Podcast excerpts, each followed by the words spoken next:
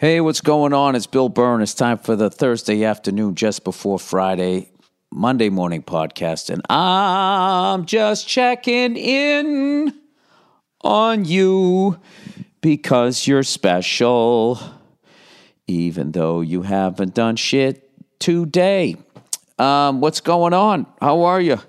How you hanging in there? I'm fucking hanging in there. I got my last road date. God damn it. I was in St. Louis, Denver, Minneapolis, Reno, San Jose, Atlanta,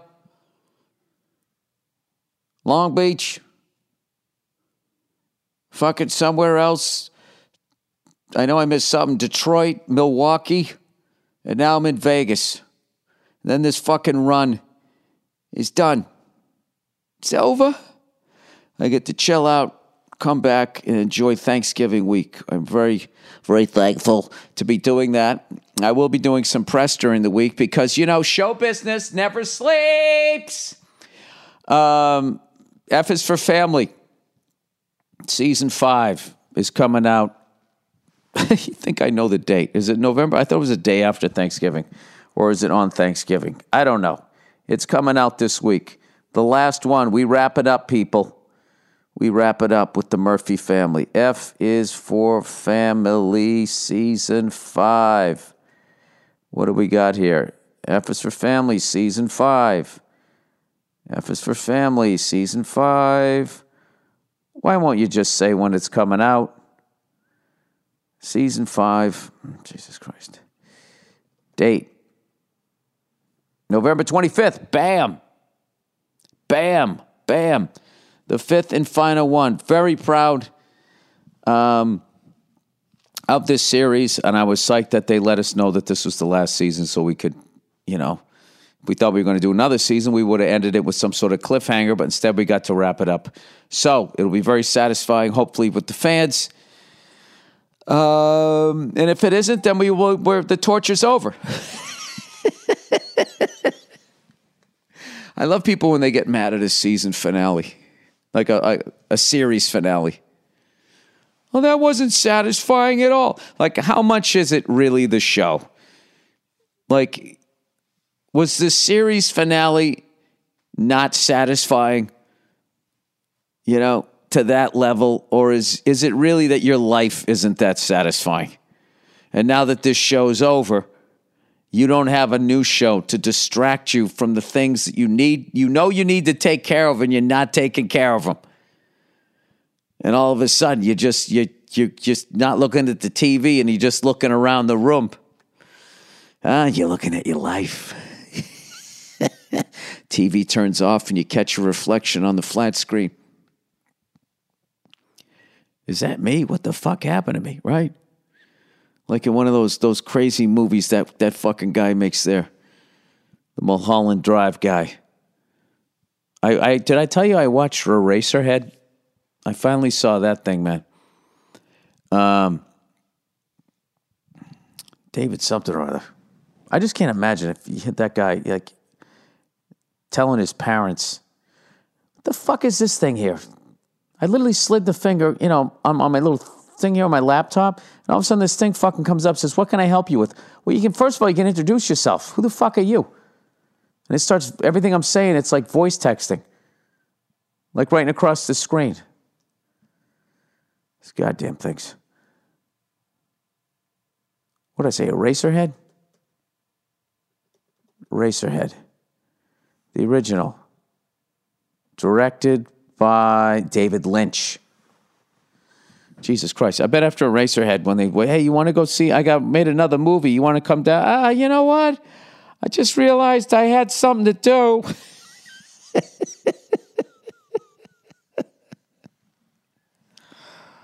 I just want to know what we did wrong. Do you make these movies because of us? Was it something we did? Were you born this way? Can you just let us know what it is, David? Um, yeah. Anyway, so yeah, season five, F is for family, wrapping it up. Um, you know, thanks to Gaumont, Netflix, Mike Price, and everybody who made it happen. Uh, what a ride, Vince Vaughn, Peter Billingsley, Victoria gets lists a million people. All right. Um, Mo Collins, forgot to give her a shout out last week. There's a million people that worked on the show. Um, so thank you to everyone. And I hope you guys, uh, I hope you enjoy it. I hope you enjoy it. And then my life, I think, I want to say it's going to slow down a little bit because I've been on the road. And I'll tell you something going on the road, going to the airport, walking by the Cinnabons and the fucking, all the goddamn, the fuck was that noise? I swear to God, everybody on my fucking block is redoing their goddamn house. It's unbelievable. It's unbelievable. If I'm not hearing the sound of a fucking leaf blower, somebody's got a jackhammer. I'm going nuts. You know, I'm a comedian. I try to take my old man nap during the day. I got young kids, right? My son goes down for his nap. My daughter, you know, she's at school. I fucking I try to take a nap. I just, you know, I'm a light sleeper. I'm not a relaxed guy. I don't know if you guys know that. I was always envious of those people. They could just like fucking sleep in a train station. Like, you ever see somebody and you're like, is that person homeless or are they one of those people that can just sleep anywhere? You know, you know those people you get on a plane and before people even done boarding, they're already asleep. You know, like a dog. You know, dogs do that. The second that I don't have to chase anything, they're not worried about intruders. They're just their eyes get heavy and their body just shuts down. And they go to sleep. And I never understood that until I started getting acting work. And they'd be like, all right, you have a little break. Just go back to your trailer for a second. You'd be like, all right. And you'd sit in your trailer and for like three minutes, and all of a sudden you're like, oh my, I could sleep for fucking eight hours right now. I think your body just, that goes back to like caveman days where like at any second, you know, some predator could just come into the cave and you had to run for your fucking life. So if the coast was clear, your body's like, all right, well, if we're not going to be, there's no reason for us to up like a laptop. We're going to power down now and save the battery life because God forbid, God forbid. Um, I was always amazed at people that could do shit like that. Um, I never could do that shit. I'm a fucking, I'm a light sleeper. You know? Anything happens, I fucking, my eyes open up. And then I'm walking downstairs with that, my little mini fucking, whatever I, you know, golf club, a fucking bat, whatever I have underneath there. whatever blunt object I can fucking find. You know? Oh, God. Is there anything worse than having a fight in your underwear? Never had it done. I've never had to do that, but I would just think that that's you just got to feel so exposed. That's another reason why the fucking UFC and professional fighters are so tough is they fight in their underwear. You know, just walking. I mean, the boxers don't. They come in with their shorts on. You know, those hooker boots, right? But like the fucking UFC people, they come in there like bare. They literally look like. You know what's amazing? If you ever broke into a fucking UFC fighter's fucking house at night. I mean, they're just ready to go. I mean, not only do they have the training, they're dressed the same way they do when they go into the fucking octagon. I mean, just how fucked you are. Um, man, they must sleep great provided they didn't have a fight that night, you know what I mean? Or that week or whatever, however long it takes them to recover. But, you know, if you got a black belt and something, you know, but then again, you are going to sleep. And if you do combat all the time, there's people always attacking you. Maybe you become nervous to sleep. I don't know how it works. I don't. I don't know if you know this about you uh, about me, guys. I was never in the professional fight game. I know that surprises you. I know that's something where you're kind of like, well, hey, Bill, you know, the way you uh, you know describe fat people at airports, I would have thought you had some sort of uh, martial arts background. Well, surprisingly not. You know, I'm full of surprise people. It's not the case. So I've been on the road and uh, hitting the elliptical and doing all of that shit, but I'm sort of on a holding pattern, trying to lose weight. I mean, you just can't fucking lose weight if you go on the road. You can maintain. You can maintain. That's the best I've been able to do. And then I tweaked my fucking shoulder um, once again, I didn't fuck it up again. I just tweaked it, so I just had somebody work it out for me. Hey, work it out, okay, baby, all right. Um, I get all fucking frustrated with it and shit. So, um, I don't know. So back to the drawing board. So now I have to lower the weight that I'm using, and it's just like, I don't know. I have a couple of dumb bets out there that I think I'm going to lose. Okay, I have a bet with Paul Verzi that when I turn 70, I'm going to uh, I'm going to be able to do 10, 10 fucking pull-ups. I mean, he could have won that bet if I said I'd, I'd be able to do it at 50. And I made the bet when I was like 47. And the second I made that bet, I don't know what happened. My shoulders just went on me. So trying to work my way back. Um, and then I have another bet. I have a bet that at some point Kyler Murray is uh, is going to have a weight issue. Something about his face. I don't know what it is. I just think there's going to be a moment when in the next five years where they're going to say, you know, you know, he put on some weight during the off season. He, he could have been in better shape. I don't know what. I just need him to, if he wins MVP or a couple of playoff games, I don't know what it is. I'm just, I look at his face and he just, it, I see it in there. I actually made a bet with somebody about that. Those are my two dumb bets. You got any dumb bets out there? You know, what's the dumbest thing you ever gambled on? You know, I made money with on Verzi. We went to uh, the Masters in 2010, and we were gambling on the Turtles. We were on like I don't forget what hole we were on. It's the one that has the water right in front of the hole. No, really, Bill. It's probably most of them. It's after Amen Corner, and there's a par three right after it, perpendicular to it. I used to know what hole it was. Um, 15 or something like that. And then I think the, the par three was a was it 16, I think? I don't know what. But we were sitting there just waiting for him to come through. And um, there were turtles sitting on rocks, and we were gambling on which turtle would go on the water next, which was really easy. It's like the one with the driest shell. And, uh, you know, Paul wasn't, you know, he wasn't good at it. He's Italian, you know, they, they like stuff that's shiny. They gravitate towards, gravitate towards that. Everything's got to be fucking right, you know? The furniture, the rug, the carpet, white leather, you know, pristine.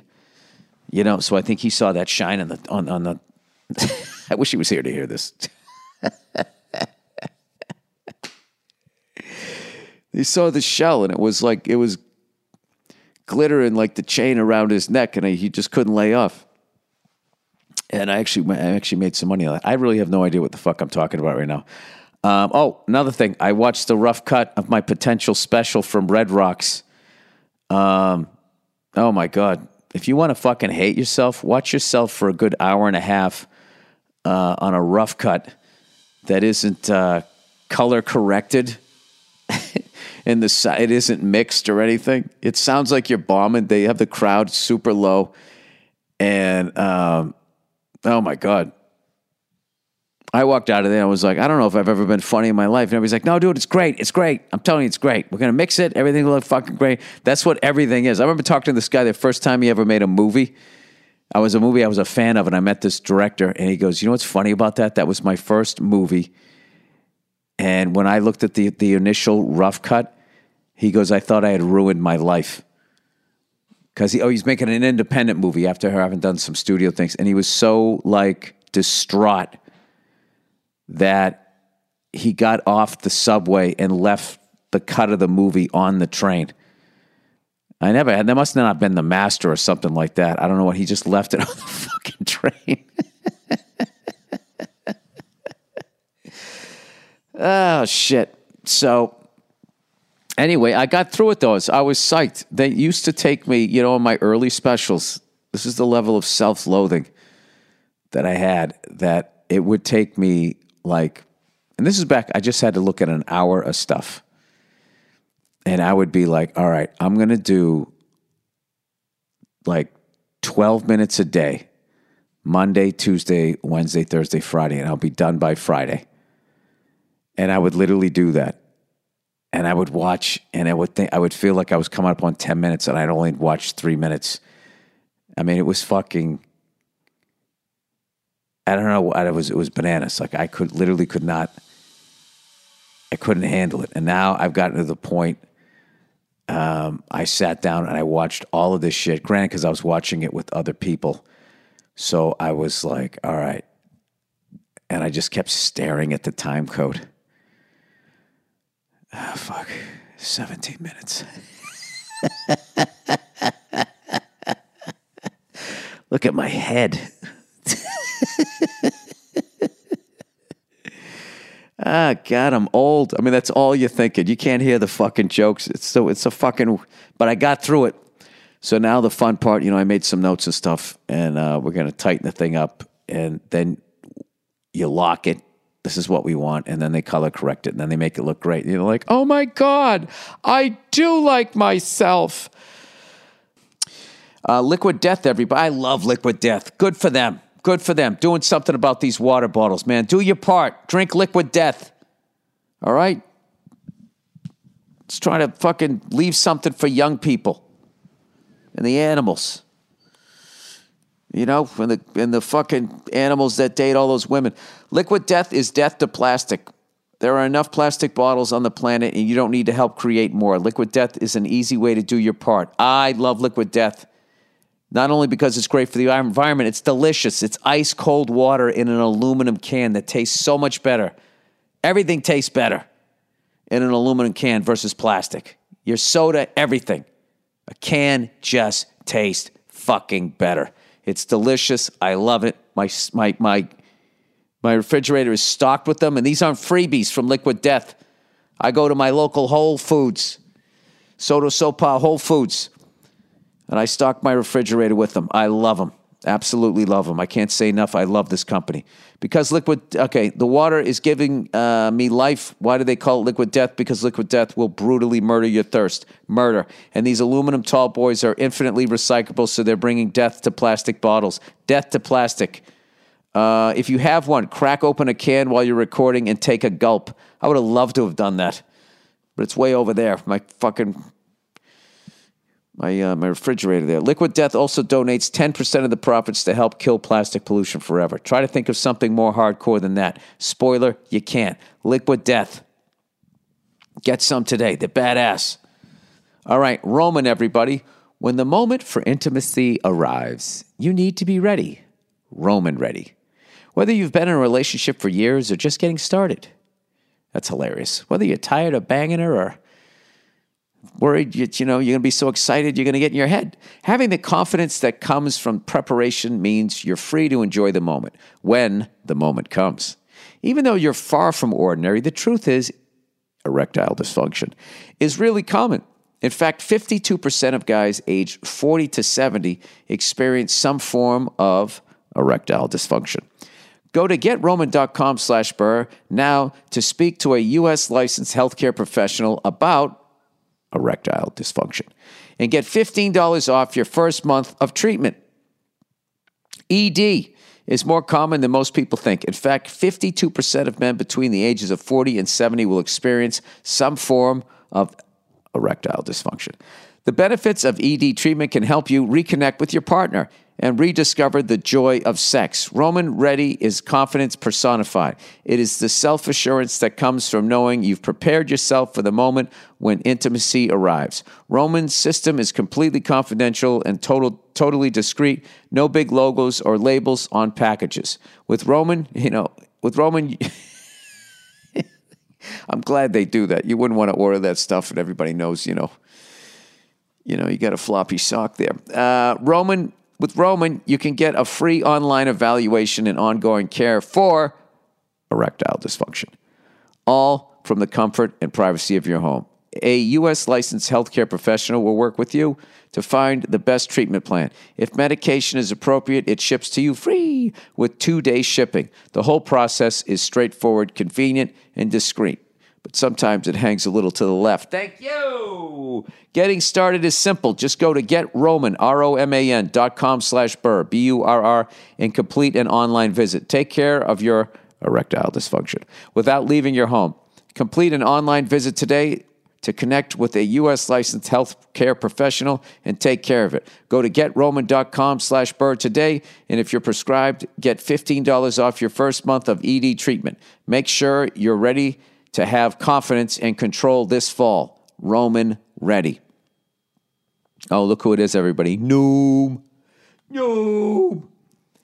You know, when it comes to losing weight, something I can't seem to do, there's a lot of pressure out there to label foods good or bad.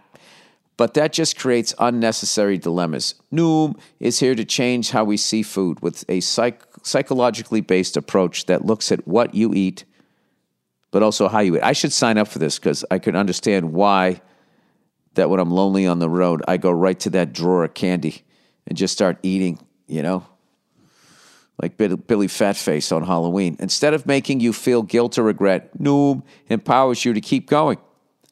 Not everyone wants to be on a strict diet or do two a days at the gym or drink questionable teas. Uh, instead of trying to cram your life into someone else's idea of health, try Noom. Noom uses a psychology based approach to find a healthier balance that's moldable to your life and as a result, more sustainable. See, that's the big thing the sustainability. Everybody else is just showing you how to cut weight, you know, and then you just balloon back up, right? At least that's what I do.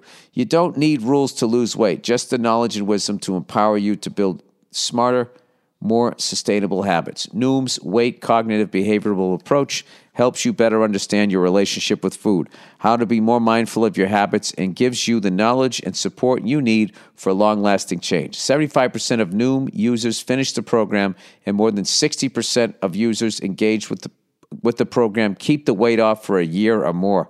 That's what I'm talking about. Start building better habits for healthier long-term results. Sign up for your trial at noom.com slash MMP. That's N-O-O-M dot com slash MMP. Oh, look who it is, everybody. SimpliSafe. If you ever wanted to make your home feel safer, there is no better time than right now.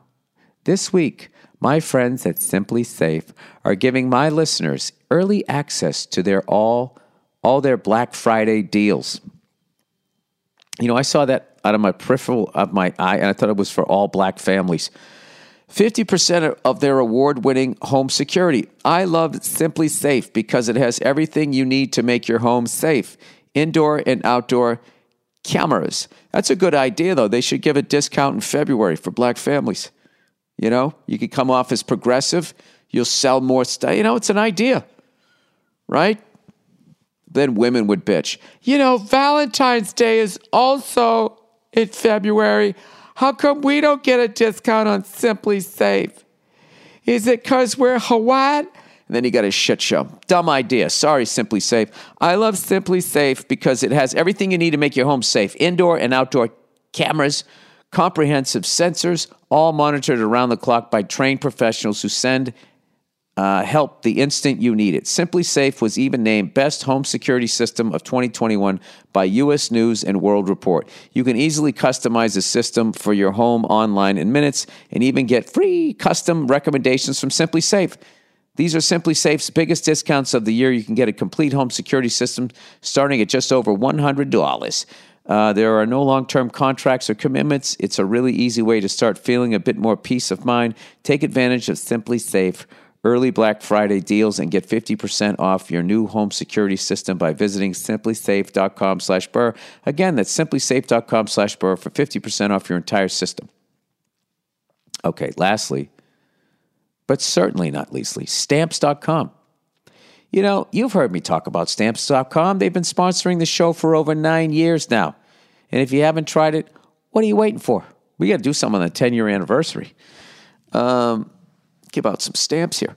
Uh, whether you're selling online or running an office or a side hustle, hey, we don't care what you're shipping over here. Okay, keep us out of it. Stamps.com can save you so much time, money, and stress during the holidays. Access all the post office and UPS shipping services you need without taking the tip, the trip. Oh, the trip, okay.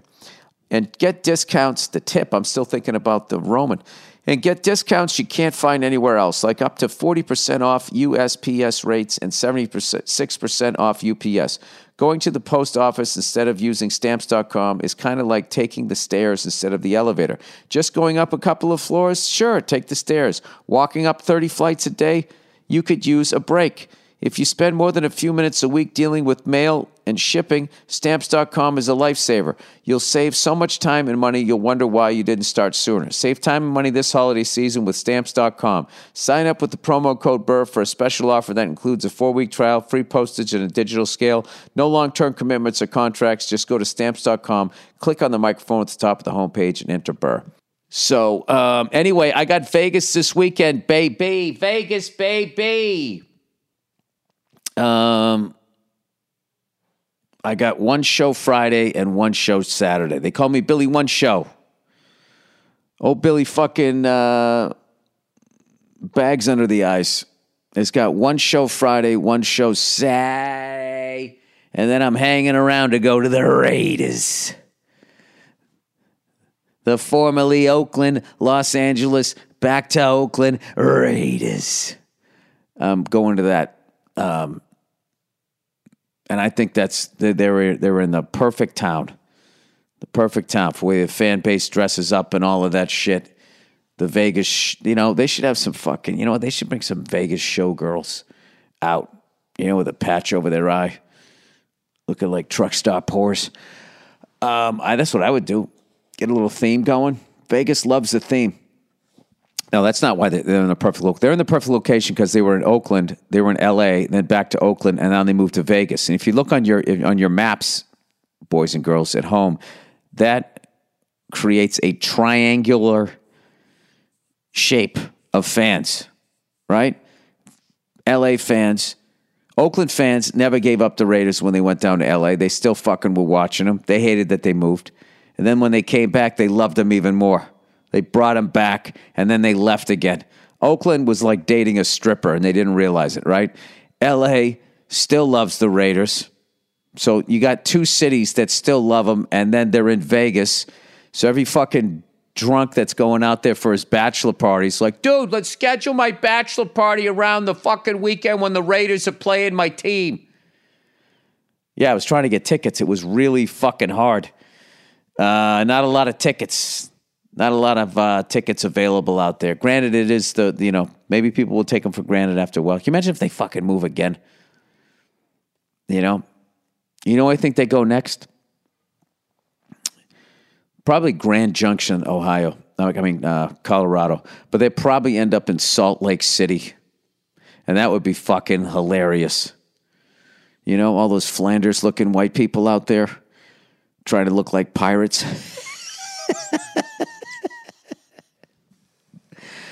all of those holier than thou fucking guys with the cum white hair and the fucking you know nine wives. They all got a sh- you know how big that stadium would, would have to be if everybody brought their wives. Um, they probably don't do that. You know, they probably bring like you know whoever whatever wife was the best that week to the jazz game. You know, oh, if you're gonna do that, you better make a better loaf of bread. If you want to go to that. I'm sorry. You know, well, you know, I don't know. Don't tell me, show me. Wife number four has been crushing it. You need to be more like her. Then all of a sudden, wife number four, he gets really sick out of nowhere because wife number seven poisoned her because she's fucking jealous and she wants to see Ja Morant that weekend. It's a slippery slope having more than one wife. You've seen the Real Housewives. Can you imagine having nine of those fucking things? You can do it in Utah. I don't think they have cell phones out there yet where you can really just fucking rule with an iron fist. Let's look up domestic violence in Utah. Let's. This, this would be a great Google. Sh- Do Mormons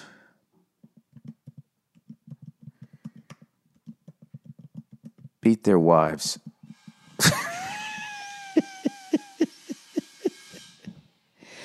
All right, Mormon Settlement Fund. BSA sexual abuse claims. All right, that's pretty pedestrian. You see that in every state. Lawsuit filed versus Mormon Church. Get to okay. major victories, sexual abuse attorneys. Oh, look at this. Dude, you know those Mormons, they just stole that from us Catholics. Fucking unoriginal people. Why don't you do something else? Uh, what 75 years in the Mormon church taught me about assault? Taught you? You were in it for 75 years. How about you finally figured it out? The most shocking thing about the outing of Rob Porter this week, when is this from? 2018. Who's Rob Porter? That just sounds like a Utah name, huh? How you doing, Rob? Rob Porter, real estate. Uh, this week is that uh, not that there is another accused wife batterer in the White House. The fuck is this? It's who did the outing? His Mormon ex-wives. Oh my God. Why didn't they all gang up on him? Mormon women pretty why are you blaming the victim? I'm just saying, you know what I mean? He wakes up one morning, you guys are all standing at the top of the hill behind the house like fucking Braveheart. Ladies, ladies, relax, relax, sorry. He just fucking kick his ass. Mormon women pretty reliably show up in comedy and drama as naive, passive, and sweet mothers, gentle women who do not take the reins in blowing up an abuser and a criminal. Yeah, that's because the scripts are written by Hollywood liberals. Um, she couldn't be a strong woman if she puts up with that. Uh, in bringing down Porter Jennie Willoughby, oh, Willoughby, Jeannie Willoughby, and Colbie Holderness. Are these real names? Defied their church bishops who had dismissed their allegations about he punched and choked them and instead went public. They shared photographs and detail. Good for them of the alleged abuse and refused to back down, even in the face of a president who doubts them. Oh, this was that Trump hate. I mean, let's try to fucking keep it where it belongs. All right, with your fucking husband here. Rob Porter. Let's see. Let's see what old Rob Porter's doing now. Rob Porter, Utah today. You know, I recently got remarried, you know, to four women, putting my life back together. Well, let's see here. Would you look at this fucking guy? Yeah, I can see him. You can look at the back of his neck. You can tell he gets angry. Rob Roger Robert Roger Porter is an American lawyer and former political. Let's get to the controversy. Personal life, domestic abuse allegations. the more sections you have on your fucking Wikipedia, the worse it gets. Rob Porter, they just sort of breaks you down. Then it's political career, personal life, domestic abuse allegations.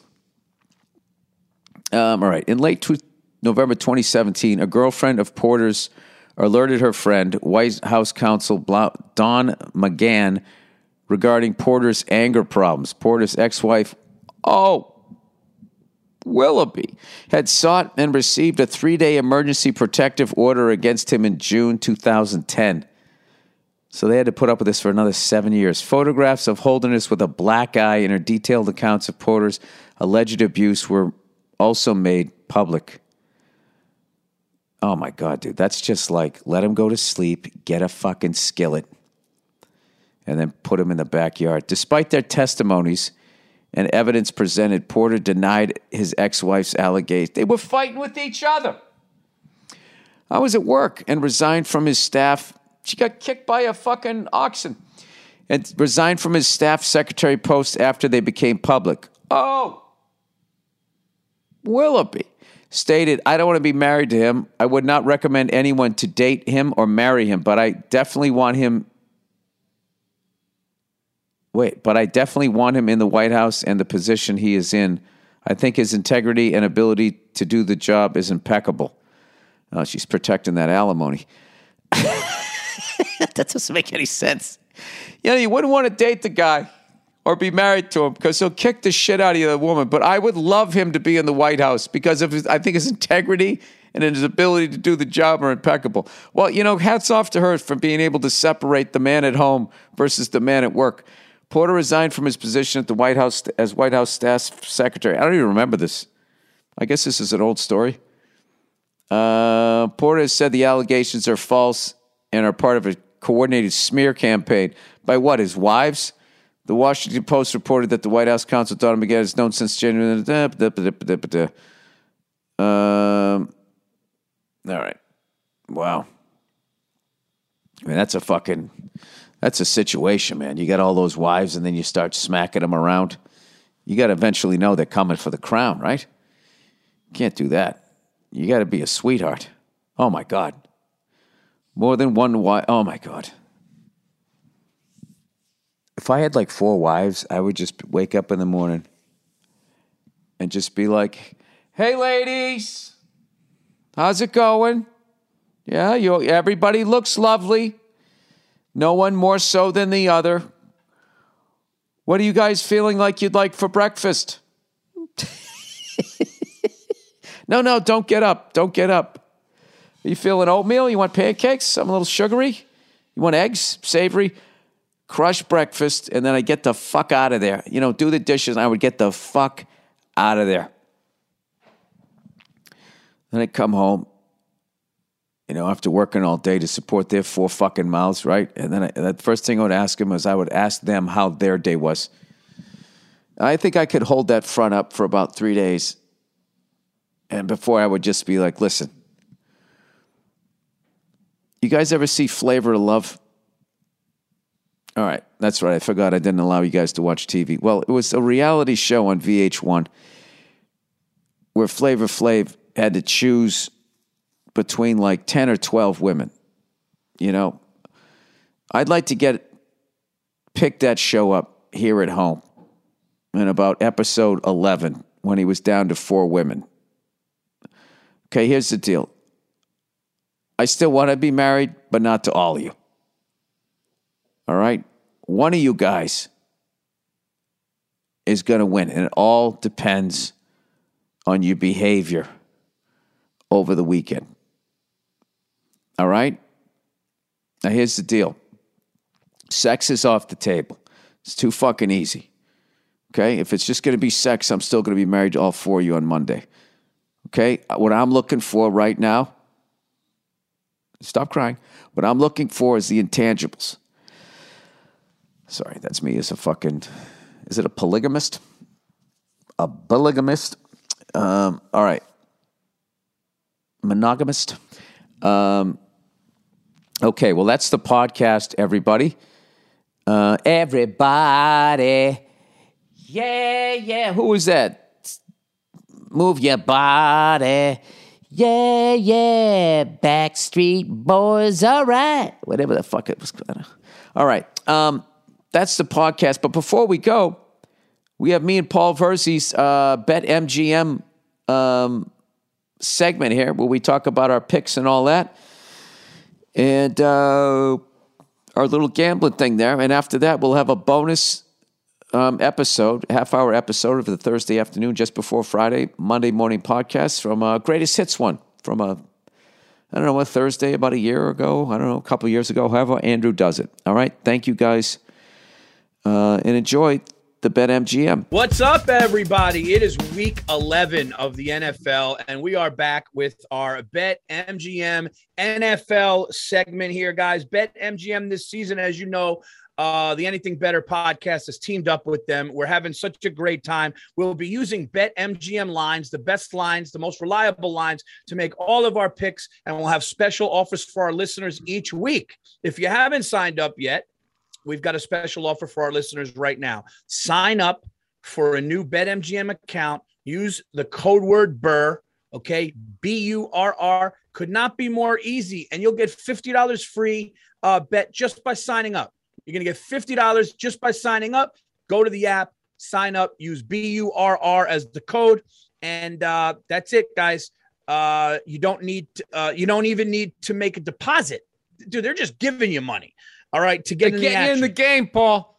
Yes. If you haven't signed up for BetMGM yet, use a bonus code BURR, B U R R. You'll get $50 free to bet, uh, use for this week's game. Now, um, apparently we messed up last week. We thought it was the week nine. We messed up as week 10 as far as just telling people. People are hitting us up going, it's week 10 because there's a bye week. That was uh that was the issue. Okay. Now we had an interesting. I thought we messed up because I went 0 and 4 last week.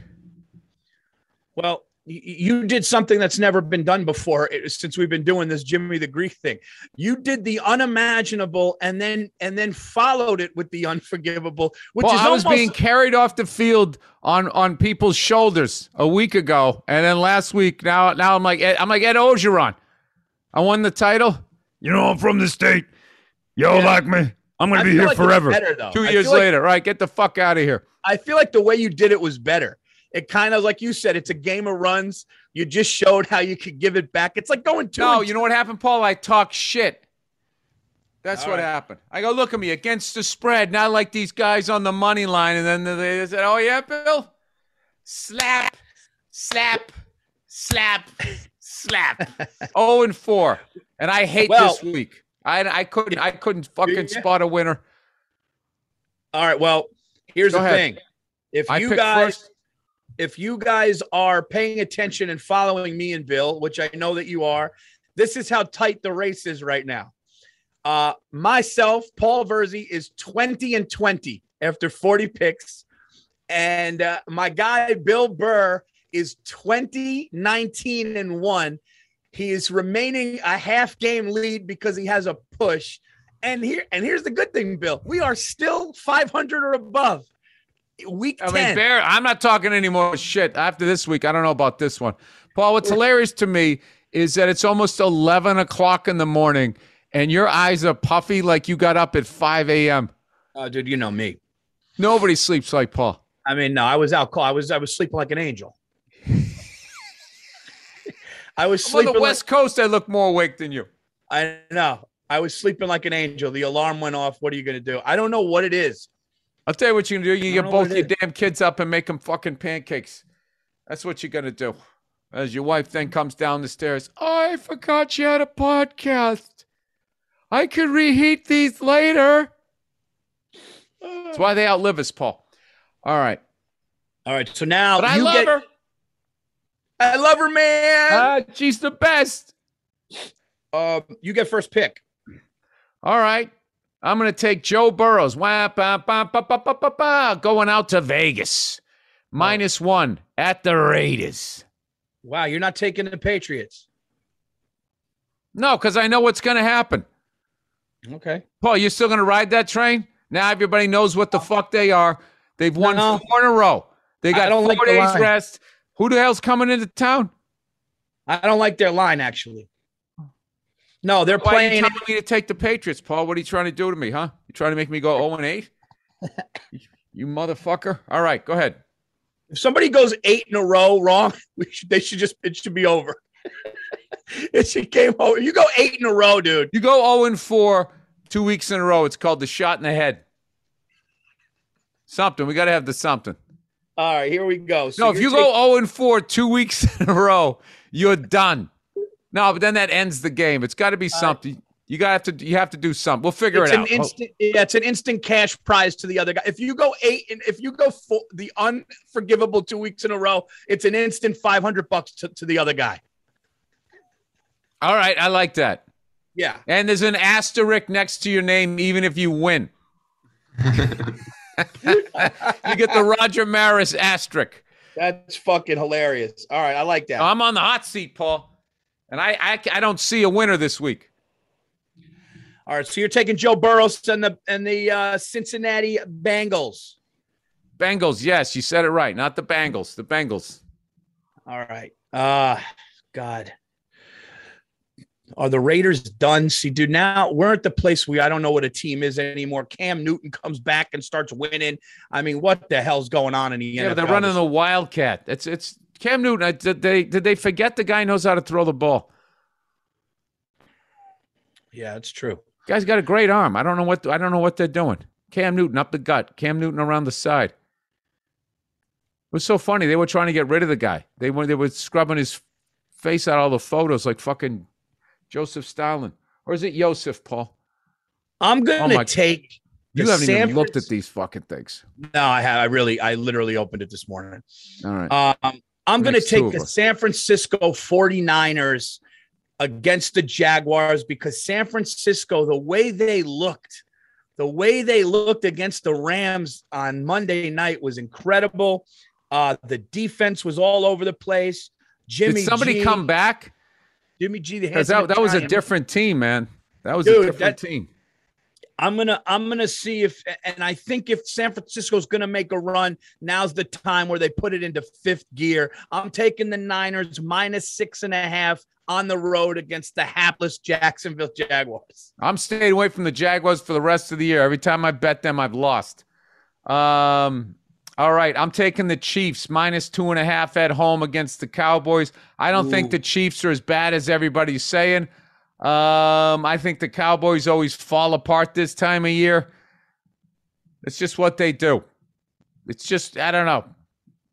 Paul, I'm I'm literally I'm I'm swinging in the dark here. I like It's the Chiefs at the Chiefs at home minus two and a half. I think Andy Reid does that. Oh, Jesus, Andy Reid this time of year. Oh, Andy Reid. I mean, I know that one year he had a good time. No, this is good for him. He'll, he'll get you the fucking conference game.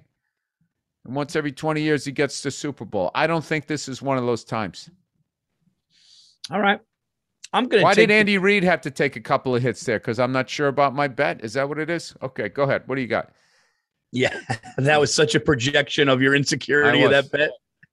I was already yelling at Andy Reid for not winning the bet. The only thing you didn't do is call him a fat piece of shit during that. Uh, Well, I'm considering ta- I put on this COVID weight, I can't really call anybody a fat piece of shit. I'm going to take the Carolina Panthers minus three at home against Washington. Cam Newton's back. He's going against his old coach. Um, they seem to be rejuvenated, and I like the three points. And what do you think Worst about the team from Washington last week where they raped Tom Brady and the fucking Buccaneers? I had I had the Buccaneers. Just straight up kicked the shit out of them. You're not buying it. No, it's just a weird. Things are happening weird right now. So I, this is literally shot in the dark. But I'm take them minus three. Okay. All right. I'm going to take the Steelers getting five and a half in San Diego. That's a fucking great pick. Fuck. That's a great pick, Bill. Well, I mean, it's been a while since I've had a great pick, Paul. Oh my God. Do I take the do I take the Tennessee Titans given 10 and a half against the fucking Texans? Oh, all such a weird take- game. Henry's out for the rest of the year.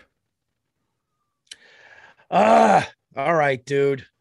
If Henry's in that game, you're going to bet that, but the line's going to go up, obviously. Yeah, dude. I'm really this week is this is a tough one, man. The uh fuck. no, dude, you're right. This is This I is like sounded like, on when I took my SATs. Ah, this is a ah, fuck. This is a this is a tough one.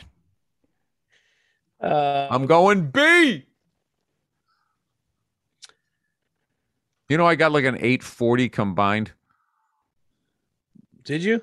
And I It's like took a I took a I took a, a an SAT prep course too. I was supposed to increase your score by I don't know how many points to get you into those one of those schools, you know, where white kids wear loafers. All right, here we go. You ready? I'm going to ride this train. I'm going to go division rival. I'm stupid. I'm going to ride this fucking train. I'm going division rival. I am riding the Green Bay Packers. Uh, Aaron Rodgers came back, looked phenomenal after that whole COVID thing. Uh, he's playing in Minnesota, but the line is only one and a half. I'm going to take Green Bay minus one and a half. Oh, I'm taking all points. This is set up. You know for what's funny. Paul? My division rivalry thing. I think uh division rivalry and you're getting points at home. I like the Vikings plus one and a half. Going head to head, Paul. Oh, okay. All right. There you go. I, I was sitting there wincing, going, "Ah, shit!" I knew once you said division rivalry, and I knew you loved the Packers. I'm like, he's not gonna go, he's not gonna go rogue on me, and pick the and pick the Vikings. Is that all four? Are we done? I'm done. I think you got one more. Oh, I got one more. All right. Uh, I'll tell you what's a weird game that Bills Colts. Is it 10? And it's seven. Seven. And they Carson Wentz can fucking score points. Is that who It's is that a- who their quarterback is? He can I'm score points. The Bills are like they were like covering everything. The Bills were I was riding the Buffalo train.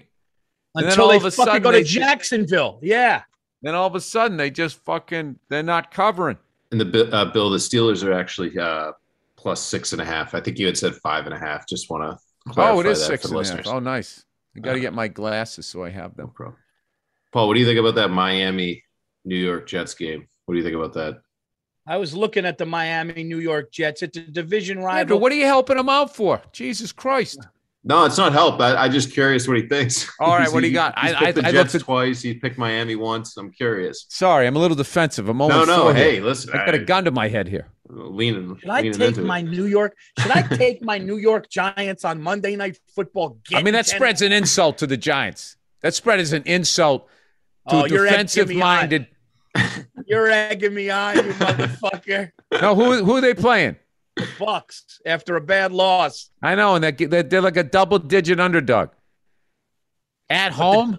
The Giants are coming off a bye. No, it's in Tampa. Oh, It's in Tampa, dude. You know I what's don't know about weird- in Tampa. I mean, what do they got in Tampa? They got a basic stadium with that stupid boat.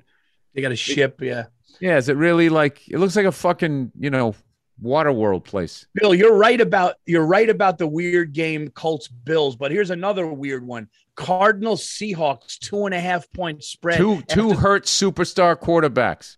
Well, I'll tell you right now, I'm staying away from the Seahawks. I fucking watched uh, uh what's his face last week throwing. He definitely that finger is messed up. He had some of the worst throws I've seen of his career. I'm going to take my New York Football Giants. You know what? I've taken them five times this year, and I'm three and two with them with the spread. I'm going to take my New York Football Giants Monday Night Football coming back from a bye week. Saquon Barkley back. I think I'm not saying we're going to win the game, but I like the 10 and a half points. I'm going to take the. I'm going to start that game up 10 points. How about that? Is it ten or ten and a half? It's 10 and a half. But you're. I'm only and a half, starting. dude. Barkley could eat up some time on the clock. Yep. And then That's your best bet is they go up by a couple of scores with a few minutes left, and then you get the fucking ball back. And then they, they go down the field. I, dude, how many games I lost this year having the favorite? There's nothing worse than when the favorite's up by two scores with three minutes left and the other team gets the fucking ball. It's like, Oh, well, here so- they go. They're just going to give up a touchdown in 90 seconds. And there it is. Two point conversion, and fuck you, Freckles. All right, that's it. Right. That's our Yep, picks that- for the week. That's the picks for the week, guys. Please remember to go to uh, Bet MG. Oh, we got to do a Monday night special. You got to do the song. Let Bill. The love it. Monday night special. Bam, Yes. bam. Get some money for you. Back I love when you do that. bill. Let the Monday night Hey, special. And by the way, I want to tell the listeners as much as me and Bill are in a competition here, I want us to be 500. Like it means a lot to me. You know me. Oh, Bill, you know I loved it when we do, especially we're doing the shows. I love that me and Bill are with the fucking analysts right now. So I don't care so much about Analysts I don't, pick against the money line, do they? No, they fucking do. I think I mean, against the one's gonna win spread. I mean, they picked the money line. All oh, right, I so love last night- week. I love last week when Nate Burleson picked the the, uh, the Packers over the Patriots. I love that because when I, I I did inside the NFL, he gave the Patriots a shot for cheating. Oh, So, Oh, so now you know I, I you know he was just messing around, but I'm like he hates the Patriots. This guy hates the Patriots, he's a great dude. Friend of mine. Great dude. huh? Nate, Nate Burleson, great dude. I just told you what he said about my home team, and he's still a friend of yours. That's how it is, Paul. Thought I you had didn't the Sicilian loyalty. no, he was just kidding around. But I was sitting there. I, him and somebody else both picked the uh, both picked the Cleveland Browns against Bill Belichick in November. dude the, the i don't even want to get into the fucking cheating. Uh, it's so ridiculous. It's such a fucking well let's not get into it. But this monday night special bill and i want to let everybody know that me and bill have done a monday night special four weeks in a row and we had two hits in a row 2800 people won money two weeks ago. And then a week ago 30 something with 3,200 people went with us, and we hit that.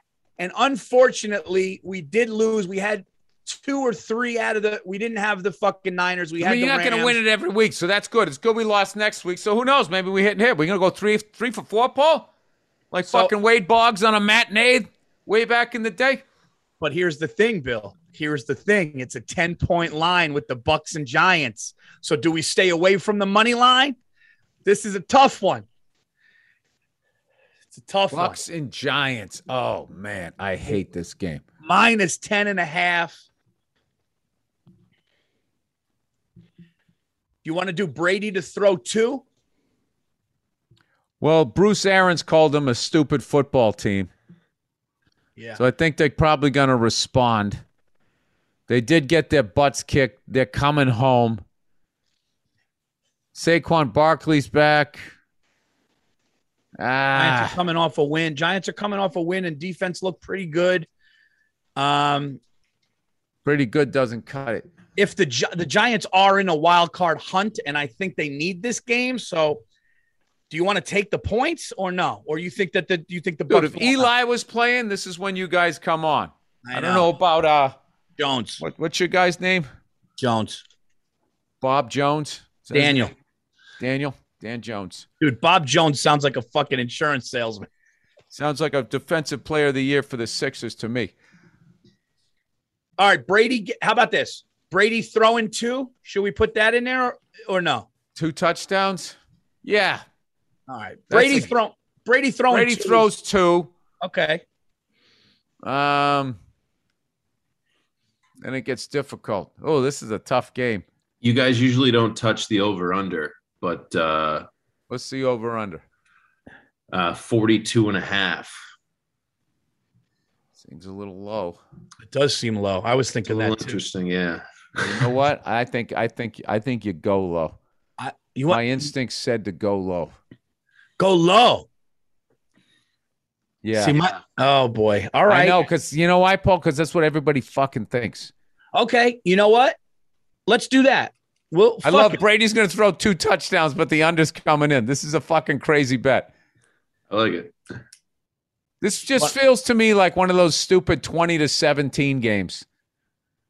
All right. Bra- All right. Brady to throw two under. We'll take the under 42. And then And what's the third? And then 32. Oh, uh, 42 and a half. So forty. Okay. So 42, we win. All right. And what do you want the third one to be? We need a fun one because I know the fans like a fun one. They like They a like- turnover, uh, onside kick, a fake punt. Um, Dude, should we do something wild? I mean, this is wild, but the money would be huge. Uh, no, it's too risky. I was going to what, say, what, what do you I was going to say a safety, but that's just too risky, dude. That's just too risky, dude. The money Well, half line. the on- time they get a safety, they say that it's on the fucking half yard line. I hate that shit. I know, I know. His forward momentum. Um,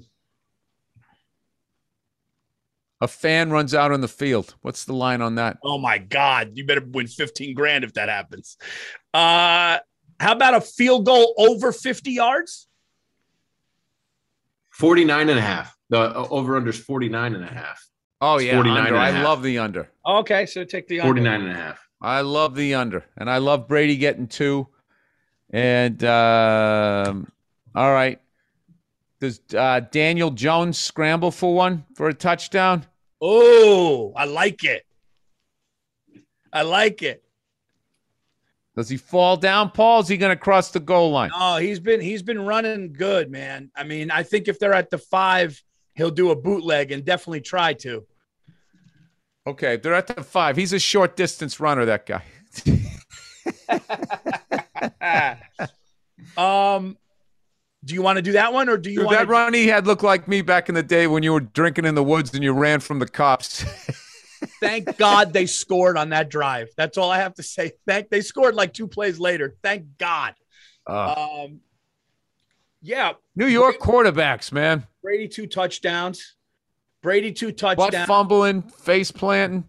Uh, remind me of that white guy that dunked and held onto the rim and then his body flipped. Oh. It was it was one. It was, Although Eli, though Eli, Eli saved it.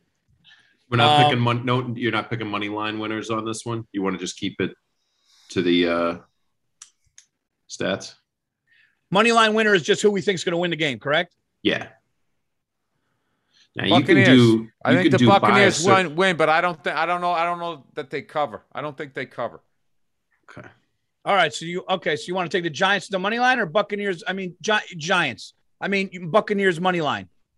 Buccaneers money line only because we already had that one crazy one of, of Daniel uh, Jones Russian. You got to have one nuts, one crazy one. Okay. All right, that's it. There we So go. all four, all four you want? So Brady two TDs under 49 and a half, Daniel Jones rushing touchdown, Bucs money line. Yeah, fuck it. All right. They better pay. What, that what does that pay? Uh, I'll have I'll calculate it. Some of the stuff because they gotta do it. Uh, they gotta custom All right, customize all right, it. everybody. That's the Monday night special. That's the Monday night special, guys. For and fucking week goddamn our- eleven. Week 11 is, oh my God, dude, the NFL is going to be over soon. And it's going to be really fucking depressing when we're sitting here talking hockey and basketball. I'm just kidding. Uh, uh, oh, No, because then you'll have uh, March Madness comes like a month later, right? And then baseball season starts, right? yep. God knows you get excited for baseball, Paul. Um, It'll be NHL and NBA playoffs. I don't know what's going on with me in baseball. I could give a fuck. They're talking about Yankee moves, and I'm like, whatever, dude. It's too long of a season. Anyway, guys, go to BetMGM if you want to get an account with us. I don't us. think that's what it is, Paul. Have fun with us. What is? I think the tide turned. You know, you seem to really give a shit when you guys were beating the shit out of the Red Sox every year and we were always choking. I, now all of a sudden you're losing, and then all, ah, you know, I don't really care anymore. no, no. I of course I care, but I I'm not you vested disappoint in it me, like Paul. You know, am I finally the- get a chance to be an obnoxious sports fan, and then you know, you just you take your fucking ball and you go home. Uh, what the fuck was I saying? Yeah, BetMGM, guys. Go to the app. Use bonus code or uh, bonus code. Is that the right bonus code? Use code BURR B U R R, and they're gonna give you fifty bucks on your first bet. There you go. Have fun with us. We have people that have. By the way, I was at Skankfest. A guy runs up to me and says, "Dude, I love this. I love betting with you guys. I'm just having fun." There are people that are just putting fifteen dollars, twenty dollars. They're having a good time. Sign up. Go to the Monday night special with us. BetMGM is the most reliable. You guys know them. The lines are incredible. Enjoy the Monday night. Do it, Bill.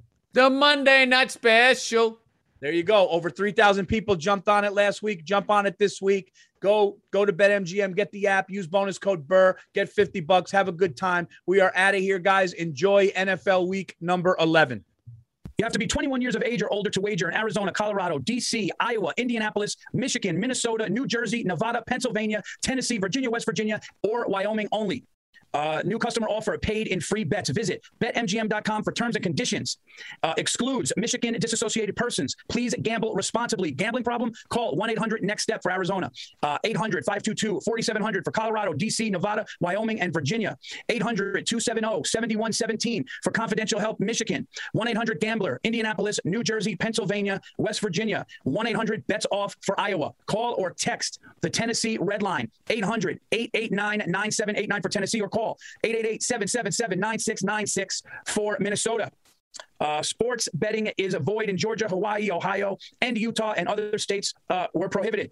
Uh, promotional offers not available in Nevada. All right, that's BetMGM, everybody. Check them out today and now enjoy the bonus episode um, of a greatest hits throwback just before uh, Thursday afternoon, just before Friday, Monday morning podcast. Have a great weekend, you cunts.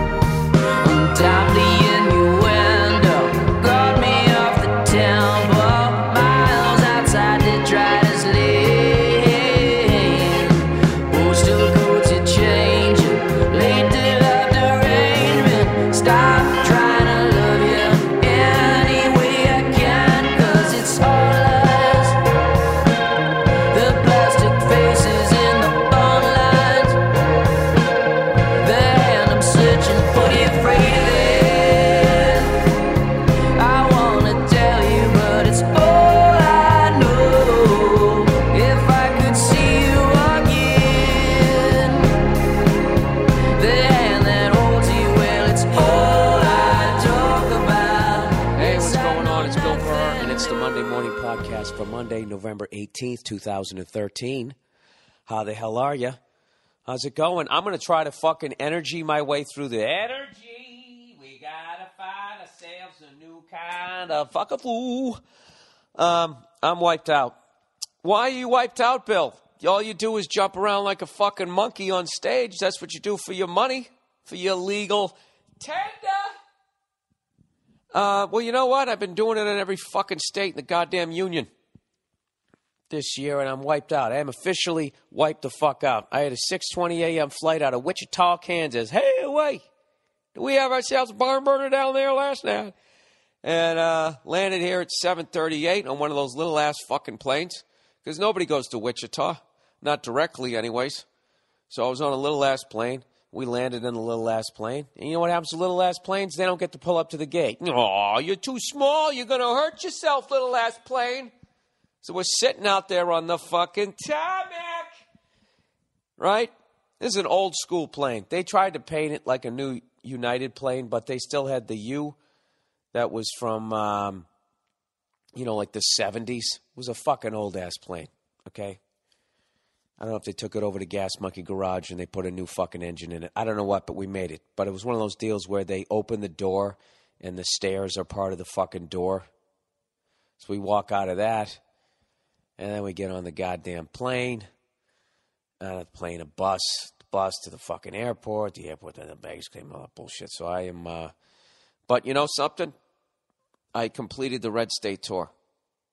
All right? It was supposed to be a nice, wonderful summer jaunt through the red states of this country, through some of them, by the way. There's a lot of people giving me shit going, Nebraska's a red state too. Iowa's a red state. It's a fucking red state. You know what? Go fuck yourself, okay? I got something for you. I got something for all you cunts out there who keep giving me shit. Why don't you fucking come to my. What do you got against my fucking state? What do you got against coming to one of my. I've been in f- over 50 cities. 50 goddamn cities. I don't know what else I'm supposed to do to try to find you fuckers. All right?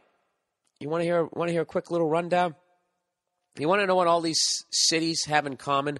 Honolulu, Seattle, Boise, Bozeman, San Francisco, San Jose, Los Angeles, Burbank, Coachella, Palm Springs, Napa Valley, Santa Ynez, Phoenix, Las Vegas, Boulder, Colorado Springs, Deadwood, El Paso, San Antonio, Austin, Dallas, Minneapolis, Madison, Milwaukee, Grand Rapids, Royal Oak, Chicago, Kansas City, St. Louis, Indianapolis, Cincinnati, Cleveland, Buffalo, Pittsburgh, Huntsville, Morgantown, Philadelphia, Atlantic City, Red Bank, New York City, Montville, Newport, Hyannis, Boston, Hampton Beach, Washington, D.C., Charleston, Atlanta, Athens, Birmingham, Tallahassee, Tampa, and Miami. And Tulsa and fucking Wichita. You know what they all have in common? I fucking danced like a monkey there for an hour. so if I didn't hit your state or your city, I don't know what the fuck else I got to do. I'm I'm whapped out, as they say in, in Oklahoma. Whapped. I was watching their local, um, what is that, the shopping network? You know those things where like the husband's out working or something and the wife gets like addicted and just has to buy those Diamels or whatever. And they had this cross and she goes, Now look at this. This is genuine white gold. She kept going, white. Right? White gold. Whites only. Hey, guess where the racism's from? Whites only, dude. That's Boston. Right? Whites only. That's Tulsa, Oklahoma. At least that's where I watched it. And then lastly, whites only. That's a gay guy at a laundromat. I'm sorry. It's a bad joke. Fuck you. I'm tired. Don't get the white. Don't get the whites messed in with the colors. Um. Anyways, whatever. This podcast is going to suck, but maybe it's going to be enjoyable because of how much it sucks. Uh. Yeah, I don't know what the fuck I'm going to talk about this week. Uh, let, let's get let's get right into a little bit of uh, my tour. I just called 15 audibles as I was saying, dragging that sentence out. Let's get into a little. By the way, you know, right now I'm not even supposed to be doing this podcast. I'm supposed to be talking to somebody from Reykjavik, and I got to tell you, Iceland. Well, the first guy had water damage. I called him up. It sounded like it just happened, so we're rescheduling that one. And then the other dude at 10:30. I don't know what happened, man. I'm sitting here on the other side of the world, eagerly awaiting your phone call. And what do I get? I get nothing. You know what somebody told me when I go over to that beautiful country of Iceland? You know? That country that stood up to the bankers. That country that I can't wait to go see. Somebody said it smells like sulfur because of that uh, that volcanic uh, eruption there. Volcanic? The volcano eruption. Uh, remember that one that blocked all the flights to and from Europe a few years ago? It still smells like sulfur over there. And uh, I don't know. I think that's kind of fucking cool to be that close to a live volcano. Um, I can't fucking. That's one of the ones I'm really looking forward to that because uh, on that trip over there, I, I, that's the country I haven't been to yet. So I don't give a fuck what it smells like. I heard the women are beautiful. Uh, they stuck up to the banks and they fucking live right next to a volcano and they don't give a shit. So thumbs up to Iceland. I can't wait to go. And I think I'm actually going to get to see the Northern Lights. You know, stand there with a little tear in my eye, wondering why humanity can't get along. Um, so, anyways, I, I did uh, the rest of the Red State tours uh, dates, and um, you know, I know it was crazy as far as like it didn't come off the way I thought it was going to, but I honored every fucking date, and I added San Antonio. All right, we made them happen. El Paso took three times to get to, three trips. One time I canceled because I'm a little twinkle toes doing my acting work. The next time it got rained out, and then finally we made it happen. And I got some angry emails, but in the end we made it happen. So anyway, so I go to Deadwood, South Dakota, in the Black Hills, the western part of South Dakota, and uh, I had a fucking awesome time.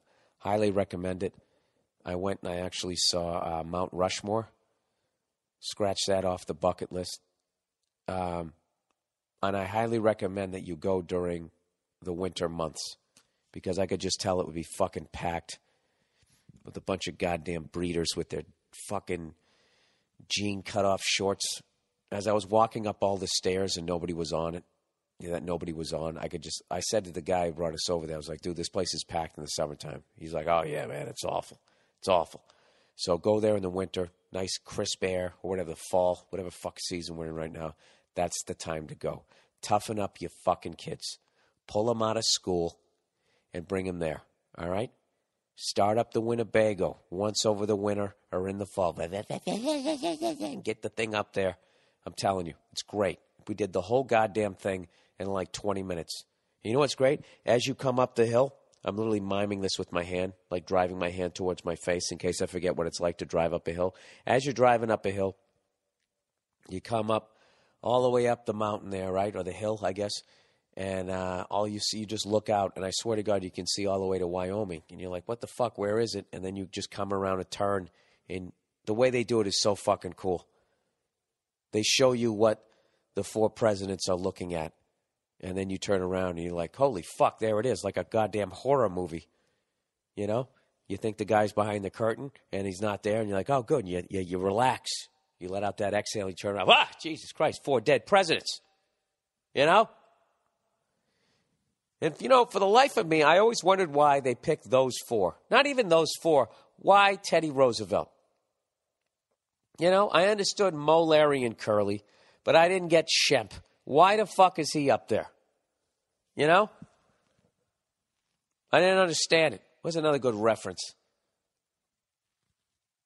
Okay? David Lee Roth, Sammy Hagar, and then that dude from that, that band. If you don't like what we do here. Get the funk out. Get the funk out. Get the funk out. Get the funk out. Shut up. What would you do?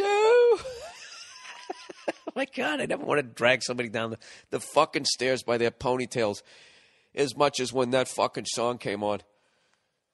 Um, anyways, Teddy Roosevelt. So I was, I asked the guy there, why did they, why Teddy? I don't see the fucking connection here. It's like a bad stand up tour where you get three styles that mesh and then just one guy has got, I don't know, a fucking ukulele. And I guess they were all responsible for the expansion, expansionism of this country. George Washington, because he helped us uh, with our conspiracy theory, not theory, our conspiracy to fucking leave the goddamn uh, English Empire, all right, which started it.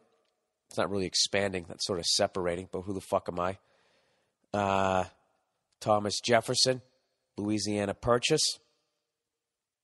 Oh my God, I'm going to forget who else is there. Oh, Abe, Abe Lincoln, Abraham. A Train, as his friends called him, because he held the Union together. Um, and then Teddy Roosevelt, because he uh, was brutally racist and was able to uh, kick all the Mexicans out of the western part of this country. You know? That's a really weird part. Of, I got to tell you, this really weird part of the country, uh, South Dakota, absolutely fucking beautiful, but it's kind of like I feel like what Germany would look like if the Germans won. The way history is told. you know what I mean? I mean, that is, you're basically on uh, Holocaust ground out there. But because, you know, the fucking evildoers won, just the way it's, you know, you can go visit Custer's Last Stand and they have like, you know, grave sites for all these fucking mass murdering psychopaths. But, you know, they won. So it's all like done. So like basically, if Hitler and those fucking maniacs won, there would be a Mount Rushmore in Germany, and it would be Hitler. It'd be uh, who's that guy? Heimlich Himmler, whatever the fuck his name is. Basically, his Scottie Pippen, right? And they'd have a couple other all those fucking evil Nazi dudes. I don't know where they would be facing, but whatever. That doesn't mean you shouldn't go out there. It's absolutely fucking beautiful. And I had a great time performing at the casino. I met some real live cowboys, real life cowboys. Got invited to go back to a ranch next time I'm out there for some quick draw shooting with fucking wax bullets. What'd you do this fucking weekend? I already asked them. I go, "What do you mean wax? We like shoot them at each other?" And they're like laughing. They go, "No, you shoot them into a target." I go, "What happens if you get hit with one?" They go, "It stings. It's not that big a deal." So in my head, I just started laughing because I was like, all right, back in the day, me and my knucklehead friends, if we got wax bullets and they're not going to kill you, we're going to put on swimming goggles, possibly a scuba mask. And, you know, within 20 minutes, we're going to be fucking shooting at each other. Um, and I guess if you go there in uh, the summertime, you see bald eagles out there like they're pigeons. So that's another reason to come back. What I'm saying is, I'm definitely coming back to Deadwood. I had a fucking phenomenal, phenomenal time, and uh, learned a little bit about American history and that type of stuff. And uh, then the next day, I had an early flight. I flew down to Tulsa, Oklahoma, and uh, had no idea what to expect. We drove into town, me and Lucas. Now you Seeley, now you don't. Lucas Seeley, um, his football nickname that never happened. They called him the Orient Express, I believe or the Asian invasion. I forget what. He grew up in Montana. He's like one of three Asians out there, so the white people didn't know any better. Um, so what am I saying here? So we go into fucking Tulsa, and it's like uh, I don't know. It's like a zombie movie. There's like nobody there, and it's windy as fucking hell because there's nothing to stop the goddamn wind. And I asked the guy, I'm like, dude, we pull up to the hotel, and it was like creepy. It wasn't even like homeless people. There was like nothing. We're driving into town, stopping at red lights, and it's green for the other way, and there's no cars. The only thing that was missing was like tumbleweeds. So we pull in there, and I asked the guy when I parked the car, I'm like, where the hell, where the hell is everybody? He's like, ah, you know, it gets kind of dead here on the weekends. Um, but at night, it totally picked up, and it ended up being this awesome fucking city. And we performed at this place called, uh, ah, fuck, the Brady Theater an old vaudeville theater that was finished in 1916, and it was one of the coolest places I've ever performed in. And it was just an absolutely fucking awesome crowd. Just had a great time, and uh, I don't know. And you know the usual shit. Harry Houdini performed here, and it's fucking haunted and all of that crap.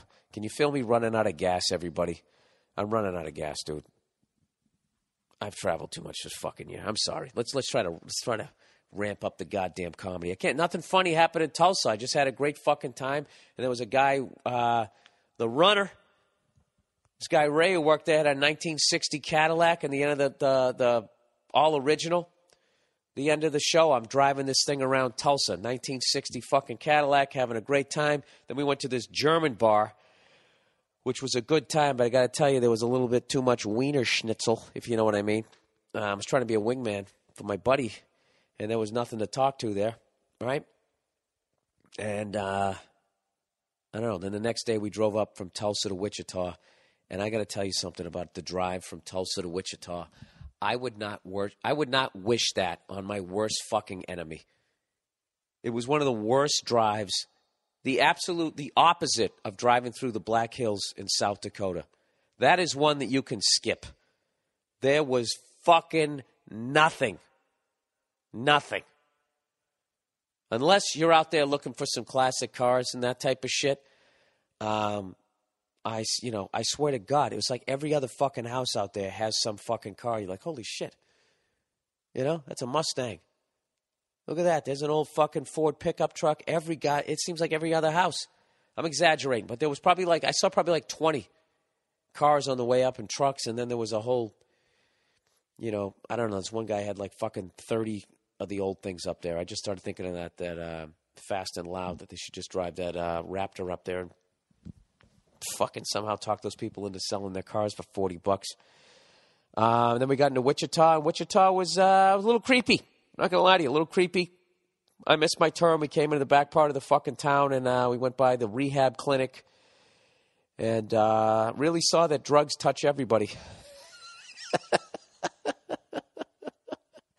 it looked like a fucking old, like if they did a real world reunion episode and everybody was in their 50s. That's what it looked like. There was the old white guy, the old black guy, an old Asian guy, an old Latino dude, just all fucking standing out there, a couple of fucking haggard looking chicks, you know, looking like retired witches. And um, we played at the Orpheum there where like the Count Basie Orchestra had played, Gracie, George Burns, Grace Allen, uh, Gracie Allen, whatever they had played there. Just fucking insane.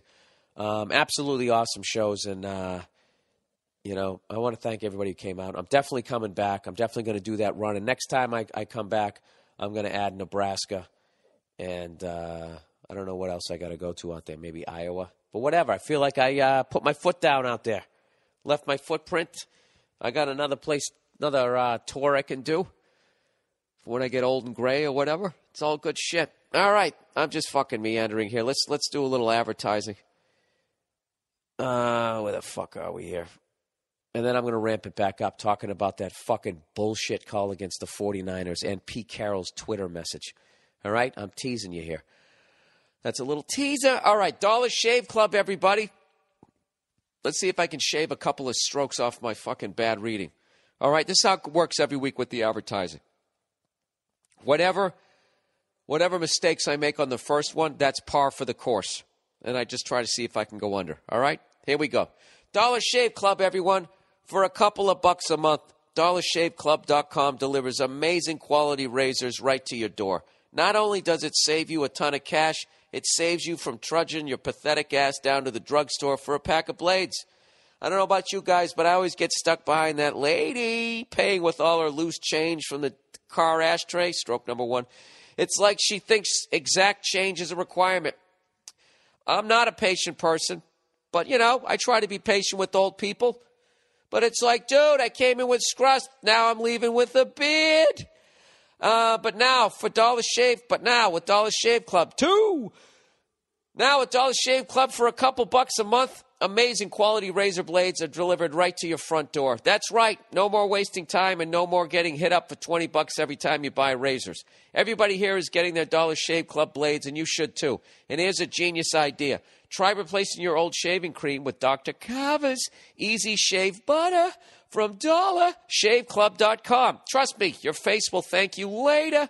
Uh, don't waste time at the drugstore behind the lady paying in pennies. Go to dollarshaveclub.com forward slash burr or go to billburr.com and click on the Dollar Shave Club banner. Keep your stress level low and your bank account balance high. Shave time, shave money. Go to dollarshaveclub.com forward slash burr. All right, there you go. So, two strokes is par. Here we go. I'm feeling good. Feeling. Feeling this one. All right, Hulu Plus. You've probably tried Hulu.com. Now with Hulu Plus, you can watch your favorite shows anytime, anywhere. Hulu Plus lets you watch thousands of hit TV shows and a selection of acclaimed movies on your television or on the go with your smartphone or tablet. And it all streams in HD for the best viewing experience possible. With Hulu Plus, you can watch your favorite current TV shows like Saturday Night Live, Community, and Family Guy. You can also check out exclusive content, including Hulu originals like The Awesomes, starring Seth Meyers, and Moone Boy, starring Chris O'Dowd from Bridesmaids. Hulu Plus also offers a great selection of acclaimed films. For only $7.99 a month, you can stream as many TV shows and movies as you want, wherever you want. Right now, you can try Hulu Plus for free for two weeks when you go to huluplus.com slash bill. That's a special offer for my listeners. Make sure you use huluplus.com slash bill so you get extended free trial, the extended free trial, and they know we sent you. Sent you. Damn it! One over. Go to huluplus.com slash bill now or click the Hulu Plus banner on the podcast page at billburr.com. God damn it, I thought I had it.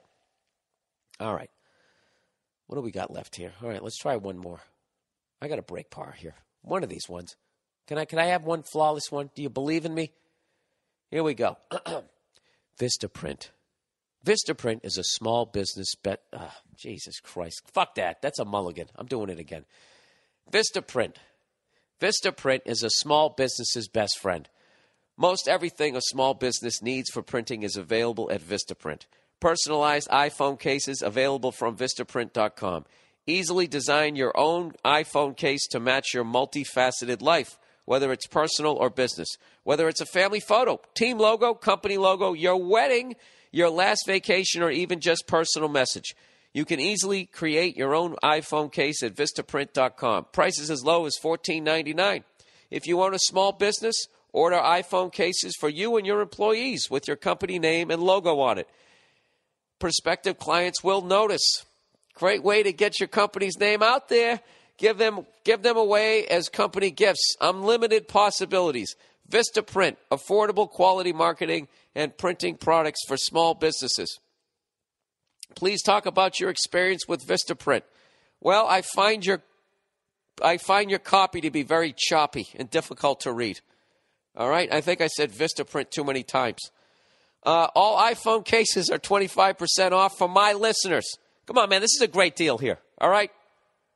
If you have a damn bit, let's hell with the copy. If you have a business, right, you got everybody out in the field. If they walk around and they got the name right on the little cell phone cover, they walk into a bar, they strike up a conversation with a lady. Right? It's good advertising. I believe in this product. I just have no use for it. I'm a one man band here. All iPhone cases are 25% off for my listeners and get free shipping on the, the, your entire order if you spend more than 30 bucks. Just go to vistaprint.com, click on the text link in the upper right-hand corner, type in the promo code BURR. That's Vistaprint. And click on the text link in the upper right-hand corner, type in the promo code BURR. Satisfaction guaranteed. Not happy, they'll make it right. No risk. Like old school American companies, they'll make it right. Okay, there you go. Jesus Christ. Brutal reading. That was like a public course right there. A bunch of fucking divots. All right, here we Where do I start this week? NFL Pro Football. Did anybody watch the 49ers versus the Saints? Now, I am impartial. I actually like the Saints. I did that movie down there and I had a great fucking time and I was I was really getting into the Saints and I think their fans are awesome and that type of thing. I also like the 49ers, so I like both of them. I like both coaches. I like both quarterbacks. I like those teams. So I watched the game, and I got to tell you, the 49ers got robbed. And I'm not blaming the Saints, and I don't expect Saint fans to have any empathy, but you know goddamn well, if the shoe was on the other foot, you'd be like, what the fuck? Okay? Fuck the Saints, fuck the 49ers. Let's just talk football here. What exactly was that guy supposed to do when he was trying to tackle Drew Brees? What exactly was he, what the fuck is he supposed to do? Drew Brees is playing at full speed. So on defense, you're supposed to go, what, three quarter speed when the game is on the line? It wasn't a helmet to helmet hit. He didn't fucking, you know, it wasn't an, an attack on a defenseless player, whatever the hell they call it. He's trying to run around the outside to get to Drew Brees. He's got the fucking outside goddamn lineman, whatever the fuck it is, pushing him to the outside. He's going by the quarterback. He reaches out to grab him. And in the process, He catches him in the neck a little bit and the guy goes down. It's a violent fucking game. Right? Last year you couldn't hit him in the head. Now you can't hit quarterbacks in the tar- in the head or in the fucking neck. What are they, what are they going to be able to do next year? I, I think next year when you go to tackle a quarterback, you ever go to put like a sheet on a bed and you do like that flip kind of thing, and then it goes and lands on the bed. What does it do, Bill? It goes. I, I think that's what you're going to have to do.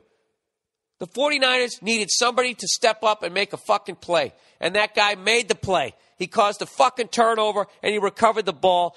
Game over. All right, but because of today's game, they took it away from him. And then they end up losing the game. That was a textbook play. It was fucking beautiful play. I mean, you could sit there and watch Lawrence Taylor highlights, and he has a zillion of those. He used to he used to just bull rush people, reach over them, grab the quarterback by his shirt, and just drag him down to the ground.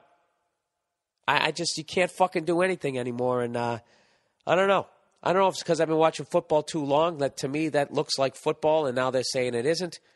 I obviously, like most of you, probably saw that interview with Tony Dorsett, and I hate seeing that type of stuff. I don't want former football players to be like that, but Jesus Christ. He didn't get a concussion, nothing. You know, I, I found really interesting was Troy Aikman thought it was a good call, and Howie Long was just shaking his head. For those of you who don't watch football, Troy Aikman's a former quarterback, and Howie Long's a former defensive uh, tackle or end. I forget what position he played. So it's Drew Brees didn't get hurt. He didn't have a concussion. He was fine. He got right up. Troy Aikman's going, oh, look, you can see his lips bloody. Well, he's playing football. You know? The fuck? So I think the 49ers got fucked. I don't know what the solution is. I maybe have to go back to leather helmets. I have no idea, but Jesus, yeah, you got to be able to reach out, grab the fucking quarterback as you go down. Yeah, and maybe sometime he goes down a little bit violently. I mean, I don't fucking know. Somebody on, on, on my Twitter account was like laughing, going like, next year they're going to treat quarterbacks like kickers. Like if you even touch them, it's an automatic unnecessary roughness. Now that he definitely went down in a rough way, but it is, it's a tough game. But he's fine if he has any sort of fucking problems at the 20 years after he retires. It's not going to be because of that hit. I could have taken that fucking hit. I'm not going to lie to you. I'd feel the effects for three weeks, but I could have taken that hit and gotten up and thrown a fucking goddamn duck the next play. I could have done that. And I am a stand up comedian. If I could have taken the fucking hit, all right, fuck you, I could have. And most of you could have too. You could have taken it. Jesus Christ. I've gotten hit harder than that playing fucking kill the man with the ball back in the day or whatever you guys called the game. That's what we called it. Kill the man with the ball. Murder the fucker. Um, and then lastly, the last thing I'm going to say about the fucking football this week was uh, Pete Carroll's uh, former team that he coached, USC, beat, um, I almost said Syracuse. I'm so fucking tired. Beat Stanford, which was a major upset. And um, Stanford had beaten USC like four years in a row. So it was a big victory for them. And uh, so Pete Carroll tweeted, you know, basically a congrat- congratulations to USC, which was fucking hilarious. And then ESPN shows it, and they all blah blah blah blah blah blah. And at no point do they discuss how Pete Carroll, you know, Pete Carroll left that that team high and dry, or maybe that's just part of the arrangement that college football coaches have. Because I don't begrudge the guy what he did. He did what everybody has to do to win at a Division One level. Is you break a bunch of fucking rules. And then years later, they make a movie about it called Blue Chips with fucking Nick Nolte, right? Um, or North Dallas Forty. I can't remember what the fucking movie was called. I don't know. I just thought it was funny that he writes back to this school that he left high and dry as he sat there telling every all those incoming freshmen that he was going to develop them and they'd have an NFL fucking career. And then all of a sudden, death's at the back door and he just fucking takes off and goes up to Seattle. You know, I don't think that thing really had anything. That tweet had anything to do with USC. I think that had to do with his fucking hatred of uh, Captain Comeback there and the time he ran up the score when he was coaching fucking uh, Syracuse, right? Jim Harbaugh. I think it had more to do with that. Um, uh, but I was disappointed that the end of his his tweet didn't say hashtag woo. Um, all right. Where are we? How many fucking minutes in are we? Can I start reading? Shut Jesus, 29, 30 minutes. 30 fucking minutes. What am I going to do here? What are we going to talk about? The Greenpeace 30 again? Nothing has changed as far as I can tell. As far as I can tell. Oh, oh, one more thing about the fucking uh, football is Verzi's New York football Giants won again. And uh, I don't I don't dislike the Giants. I actually love the Giants. Um, just as a franchise, right? Even though they beat the Patriots, I, I get I get beyond that. They beat the Patriots. What the fuck were they supposed to do? Lose to them? You know, they're trying to win the game and they won it. Good for them. I don't give a fuck. But what it is is with every victory they have, I'm gonna have to listen to Verzi going on and on and on.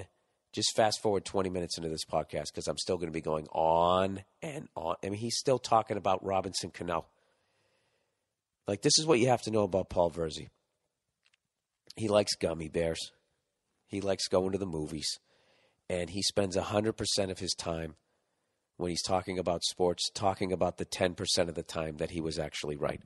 And it drives me up the fucking wall. You know what one of his predictions was? Was the Patriots were crazy not to re-sign Matt Cassel. I fucking nailed that one. I've already talked. I've talked about this one a million times. I, I give up. I give up with this guy. I called the fucking Super Bowl this year, and I put my money down. I never brought it up to him. He's already talking about it. He's already sending me text messages. This is what kills me. Like when I call something, I'm like, all right, I got lucky. Verzi actually thinks that something like paranormal happened. That he has like ESP. Like when he call, when he calls something, he's got this thing where he kind of puts his head down and he's like looking through his eyebrows. You know, he gets he gets a little crazy. That guy is not all there. Don't buy into his little fucking. You know, when you when you get the Paul Verzi brochure in the mail when he's coming to your town, I'm telling you, that guy, he's not all there. I'm just fucking with you. I love the guy. You know what? This is why I love Paul Verzi. All right? There's a zillion reasons, but I have to get back to him. I had a quick phone call and I, I was going, I forget what the fuck I was doing. I was, I think I was going in, I was going to do a show. And he called me up to talk to me about a veal chop he just ate. You know? It's just fucking hilarious how much he's into food. It's ridiculous. Oh, anyways, this week, everybody, uh, I got a couple of all things comedy, um, our wonderful new podcast network um, that I have to tell you about. Uh, me and Al Madrigal, the Daily Shows and Minivan Men podcast. Al Madrigal are going to be hosting a garage sale. Shale? A garage sale. Um, both of us are taking shit out of our garages and our lives, our lives. I can't even talk. We're taking stuff out of our garages and our lives, comedy memorabilia, old hockey sticks. I got one of those fucking man great systems that they sent me. They already gave me one. You know, what am I supposed to stack two on top of each other? I don't even think the meat would cook at that point. Those things are so thick. So I got one of those. Uh, what else do I got? I got uh, I got some fucking old why do I do this? Let it go. Uh, DVDs that all be autographed. I got this fucking trunk, metal locker trunk thing that the last people owned my house left in the garage. You know, I don't know what Al's bringing, but uh, you know, I'm sure he's got a bunch of stuff too, and uh, all of the proceeds are going to go towards the Wounded Warrior Project. Um, also, uh, there's another All Things Comedy um, show down at Largo here in Los Angeles, down in La Cienega, just north of Beverly. Um, going to be 8 o'clock this Wednesday. I will be performing there, as well as a bunch of other um, hosts of podcasts on our network. Please come down, have a good time, learn about our network. And um, what else? Um, oh, also, I got to give a shout out to the uh, Occasionally Awesome podcast, hosted by Kevin Christy and Nick Youssef, two phenomenal younger comics. They're young to me. All right, they're probably young to you. But uh, and also, if you think I love dogs, you got to listen to Kevin Christy, dude. That guy is like, I'm swear to God. I think if you pet his dog in the wrong direction, like a cat, uh, you'd probably be missing a limb. And he would never apologize, and that's why I love him. But anyways, they gave me a nice shout out. Um, they had Max Greenfield on their podcast from the New Girl, and I guess he talked about um, that episode I did where he's basically sticking his head in a coffin with a dead body there, and I'm trying to get him to stop doing it because I'm trying to take a gold chain off of the dead dead body. It was fucking hilarious. We I think we shot it at one in the morning, and he had me laughing. My I had such a great time doing that show. Between working with Max and uh, working with Nick Kroll, and all my scenes, I swear to God, it seemed like they were at one in the morning, and I was feeling like I was going to pass out and that I can't hack it as an actor. And both of them had me laughing my ass off at one in the morning. Stand-up comic who doesn't laugh at shit. So, uh, anyways, so check out the occasionally uh, awesome podcast on the All Things Comedy Network, and there you go. There's a little mini commercial there. Let me go back to the uh, go back to uh, rambling here. So basically, because I don't want to listen to Verzi, you know, and his one dumb fucking prediction. His I think this is the only thing that he's actually going to get right this year, and we're in November. As far as I know, I, I don't know anything else he said right this year. He was wrong about the Super Bowl. He was wrong about that Christmas sweater that he wore the last time we worked together. This is going to be the first. Ah, you know what? Everybody's right every every once in a while. Jesus, he's going to. I guarantee, fuck it. 2016, I'm still going to be hearing about this. Dude, what about that fucking Giants prediction? You know. Um. So he's actually made me like an Eagles fan. Like I'm rooting for the fucking. I'm rooting for somebody in that goddamn division to actually win some fucking games. Okay? Philadelphia Eagles, Dallas Cowboys, fucking Redskins, I'm done with you. All right? But it's not too late. All three of you. The Giants spotted you six fucking games. All right? This is this is inexcusable for you to let those cunts come back and win the fucking division.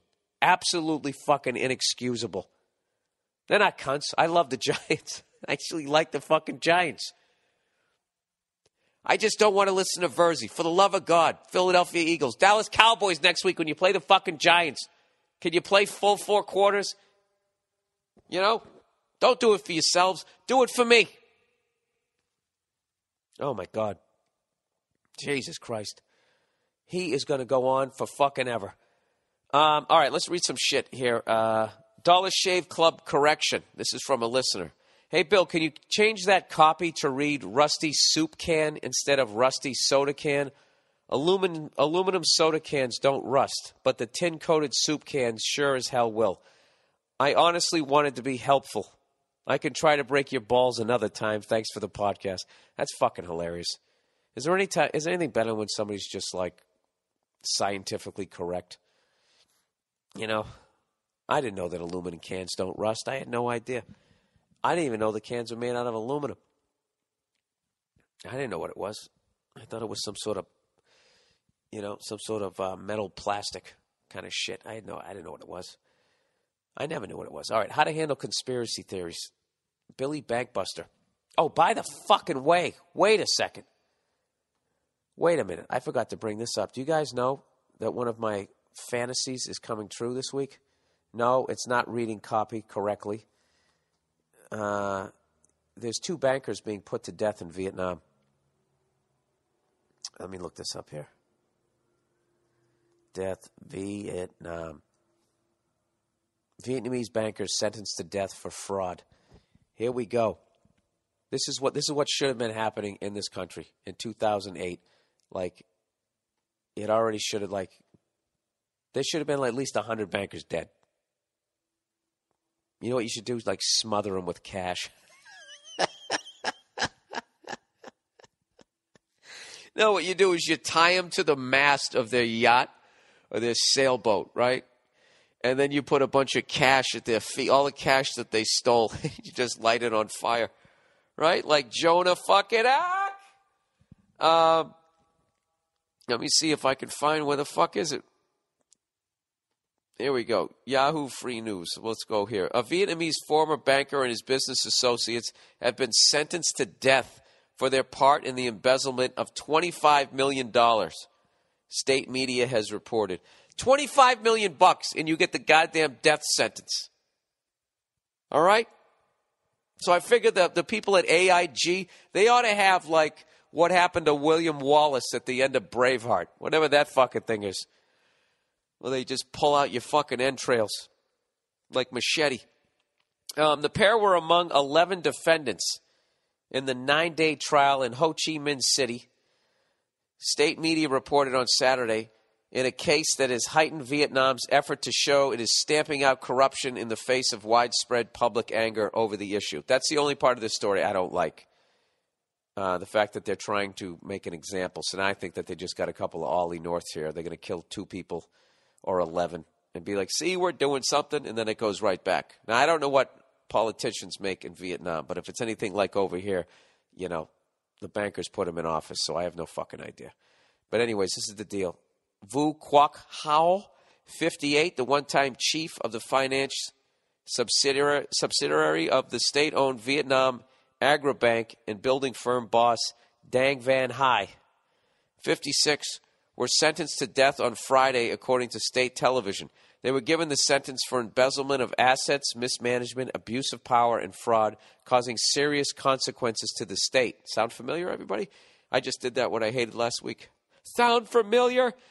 Um, the other nine defendants were jailed for up to 14 years for violating state economic regulations, the report added. The group was accused of embezzling more than $25 million of state money between April 2008 and March 2009 by falsifying financial leasing contracts, according to reports on state media.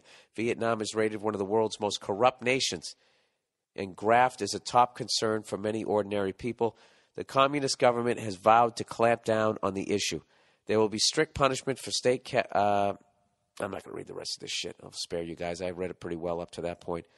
Um, so there you go. There you go. See that? It doesn't matter what kind of government you have a democracy, communism, socialism, dictatorship. The fucking bankers are running shit, and they need to be put down in the fucking street and replaced with honest people. You know? Like some of those fine folks that I met out there in the heartland. That would be great. I would actually go to the execution. As fucking morbid as that is, you know? I would actually go there.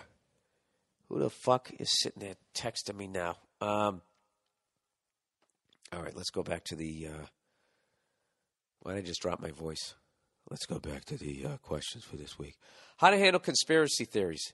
Billy Bankbuster. I'm all in when it comes to reading and researching ideas, independent of those we hear all day in the media.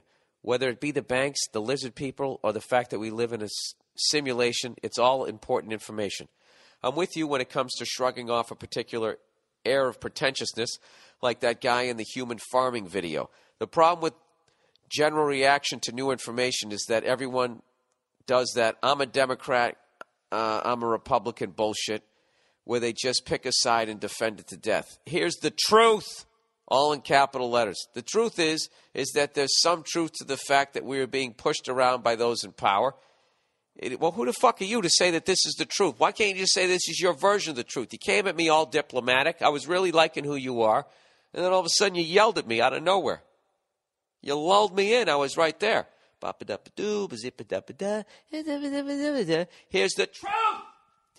The truth is that there is some truth to the fact that we're being pushed around by those in power. It's true that people in power have bigger plans that we that we know about. We know this because it's been that way forever. It takes the current population so long to get over their emotional reaction to finding out negative things that by the time they understand everything, they're dead and their kids are voting for the next jackass. I agree with the way you handle this stuff.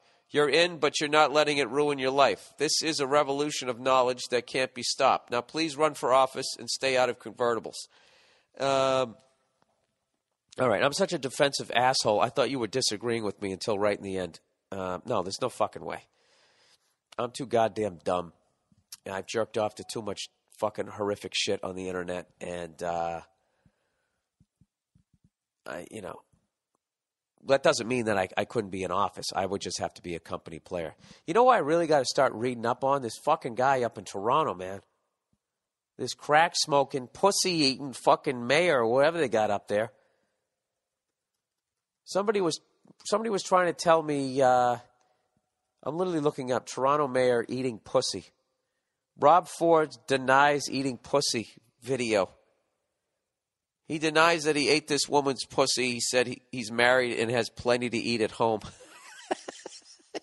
and then walked off. You know, like he just dropped the mic. That's the greatest fucking thing ever. You gotta love that kind of honesty. What the fuck is this? Is this somebody piggybacking on this thing? Oh, Jesus. Is this a commercial I have to sit through? I just hit mute. All right, here we go. The last thing was um, Olivia Gondek. It, it says that I wanted to eat her pussy. Olivia Gondek. I've never said that in my life tour. I would never do that. I'm happily married. I've got more than enough to eat at home. Thank you very much. Anything that was.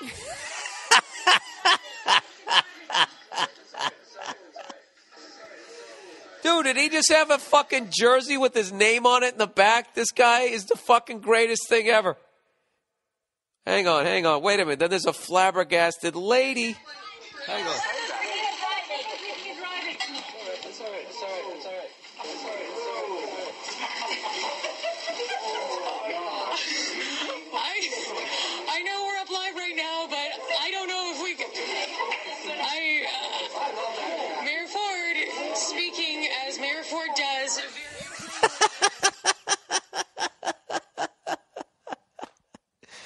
You know what? I don't know if he was born that way or if smoking crack gives you some balls. This guy just doesn't give a fuck.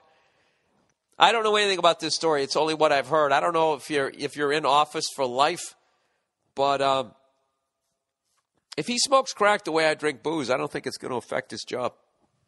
You know, if he just has a couple, two or three cracks at the end of the day, he likes smoking crack. That's you know something. There's just something. You got to go down swinging in life, right? That's the way to go down because he knows eventually it's like if I'm going to get squeezed out, fuck it. Dude, the guy had a jersey with his name on it with a number on the back. I don't know what the fuck that was about, but um, whatever. He's owned by the banks too. You might as well have somebody entertaining. Isn't that right, Cleo? Oh, Cleo. Oh, you were sleeping. I'm sorry, buddy. How you doing? My fucking dog is hilarious. I came home, I had an early flight, right? And I come home, right? And I pull up to the house or whatever. And I come in, and she didn't know I was coming home. Now, she has no, I don't know I'm coming home. She has no concept of me leaving. I just walk out the door, and she has no, she doesn't know I'm going to Wichita. What kind of a fucking stupid sentence was that? Well, it was what you were thinking, Bill. Um, so I walk in, and she hates hardwood floors. She just feels like she can't get any sort of balance on them. So she has to walk really slow with their head down. So I come in, and she hears the, the door unlocking. So she comes running out, and she knows it's me, and she's all excited, but she's walking on hardwood floors. So she was walking really slowly while her tail was wagging 90 miles an hour and her fucking shaking her pit bull booty, like walking sideways. It's one of the best laughs. If you don't have a dog, you're a fucking asshole. What does a cat do? Well, maybe a cat does something because I, I have never didn't grow up with cats. What does a cat do that is like similar to that? I remember I dated this girl and she had a cat. She had a cool one, and I would fucking wake up in the morning. This thing would be standing on my chest, like doing that thing, you know, where they're sort of like like they're trying to pull your shirt apart. That used to make me laugh. But um, I just don't like that they shit inside. You know, it's in that goddamn box. It smells like I, I don't know. There's just no appreciation from. Maybe I'm too needy to be a cat owner. I respect cats though. You know, they're in the deal, but not of it. And they also retain their hunting skills. They keep those polished. I think that they know that the dollar's going to crash the way they always go out and fucking kill mice and stuff. Um, all right, here we go. Where is it here? Advice. My mom thinks she's a psychic. Uh, hey, Big Red, longtime fan and loyal follower of the MM podcast for the past five years. Can't wait for the new podcast t shirts. I'm picking them up today. Oh, was it a journey with this fucking company? Jesus Christ, it took forever. Forever. For fucking ever. We changed the design a couple times and then, you know, and then from then on, I don't know what the fuck happened.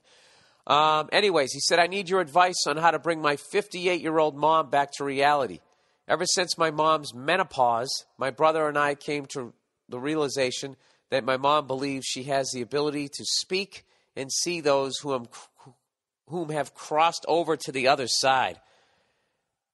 This has to do with her menopause. I don't. I don't think. Uh, I think you're looking at the wrong end, sir. Um, she even has no problems pushing her beliefs onto complete strangers. For example, um, I was having a stressful time during my career. My mom proceeds to pull out these two antenna like rods shaped like the letter L.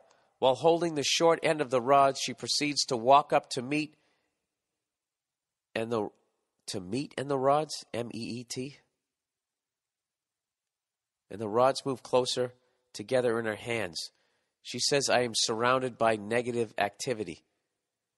Wait a minute, what kind of w- witchcraft are we talking? While holding the short end of the rod, she proceeds to walk up to meet me, I think is what you meant to say, and the rods move closer together in her hands. I'm going to just, just guess that. She says, I'm surrounded by negative activity. She then proceeds to make me think of the most positive thoughts I can envision, such as the births. What the f- dude? You got to finish your sentences. Birth of your son, I guess, is what that means. She then steps back, and then while I love how you use the word "whom" correctly, I'm assuming, and then you can't get this other shit right. She then steps back, and then while I'm su- supposedly thinking positive thoughts, she walks backwards toward me, and the rods slowly separate apart. She comments that the spirits are now in my favor.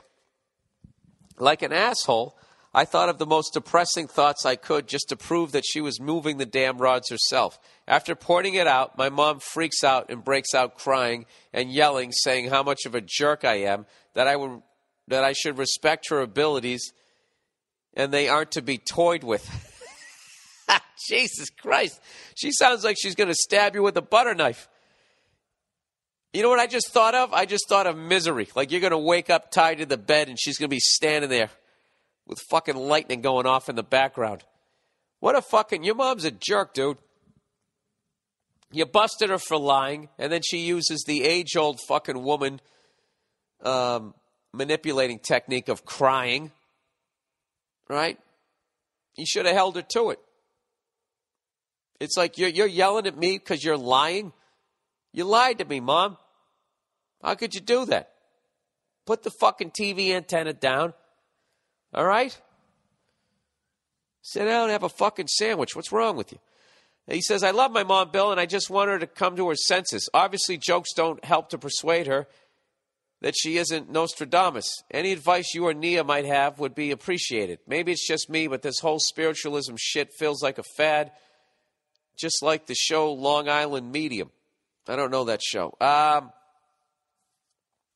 yeah, I, I don't know what to. T- I don't know. Is, do, does she have a job? Is she sick of her career and she's trying to go the tarot card reading thing? I have no idea. I don't know what to say to you there. I bet. I mean, I would give her shit like, "Mom, you you lied to me." All right. You're sitting there saying that uh, you're, you're like you're healing me, and you're not. I you know, I don't know. When somebody goes crazy, dude, I don't know. I don't know what to tell you. You either got to roll with it, or you got to. I wouldn't want to bring her to a doctor because God knows they're going to put her all on the latest drugs and use her as a fucking guinea pig. So I might try to avoid that. Um, I don't know, dude. I feel like I'm letting you down here, but I'd rather not give you any advice because I don't have any, rather than give you some bad advice. I'm freaks out. I love my mom. Any advice you might? How to make her come to her senses? Um, I don't know. Why don't you go buy a magic kit and get better at it than she is? And then somehow try to turn her into your student. And then just one day just say that she failed and that she needs to go back to being a mom. Just grow out a long beard and start wearing all white and sit fucking Indian style. The lotus position, I believe it's called. And uh, you know, light candles and stuff. That'll give you credibility with her, and just tell her that she's, uh, you know, she's not good at it. Now that's gonna make her cry again. I don't know. No disrespect to Meryl Streep, but they can all do it on command. You know, I'm not saying she's not a good actress and doesn't deserve those fucking shiny trophies, but I, I don't know what to tell you. They just can do it. The drop of a fucking hat. She's sitting there with two TV antennas, and the guy, her own son, busts her for lying, and immediately she can start crying. There's not a guy in the world that could fucking pull that emotion out of their ass like that. Or out of their menopause twat. Good. I'm sorry, and I just talked bad about your mom. Her uh, post-menopause vagina. Okay, let's let's do. You know what? I think that's a nice segue into this next uh, advertisement. trying to beat two strokes, people. Stamps.com. With the holiday almost here, you don't have time to go to the post office. Traffic, parking, it will be packed with everybody mailing their holiday gifts and packages. So do what I do. Use stamps.com instead. With stamps.com, you can avoid all the hassle, man, of going to the post office during the busy holiday season. Everything you would do at the post office, you can do right at your desk. Buy and print official U.S. postage using your own computer and printer. Print postage for any letter or package the, the instant you need it. Then the mailman picks it up. So easy and convenient. I use stamps.com to send out all my DVDs, all of my posters, my t shirts, whatever I'm selling that week. I'm a moron. If I can figure out how to do it, so can you. Right now, get this special offer when you use my last name, Burr, B U R R, for a no risk trial plus a $110 bonus offer. Includes a digital scale and up to $55 free postage. Don't wait. Go to stamps.com before you do anything else. Click on the microphone at the top of the homepage and type in Burr. That's stamps.com. Enter Burr, B U R R. Was that one under? Or was it two? Was there a hiccup in there? I don't think so. Um, e-voice. The holidays are coming, and as a business owner, you know what that means. Crickets. I don't get that. Face it, the next couple of months are the combo. Oh, I get it now. Let me read this again. E-voice. The holidays are coming, and the ah, Jesus Christ. Take Drake. Take Drake. Let me get some water here. Oh God, that's good. E-voice. The holidays are coming, and as a business owner, you know what that means. Crickets. Face it, the next couple of months are the calm before the storm. Now's the time to do something that will dramatically help your 2014. eVoice. eVoice is the simple technology that helps you to make more money. Uh, with eVoice, toll free or local numbers, call routing tools, and a professional dial by name directory, your business will look like a million bucks. And with eVoice, if you can, if you can't take a call, they will transcribe the voicemail and email it to you. You'll never be caught off guard again. eVoice has saving has been saving companies thousands of dollars every month, making them more efficient and more productive. There's no quicker or easy way to transfer your business, transform your business for 2014. And with eVoice, you can. I'm just going to throw my bag of clubs right in the water.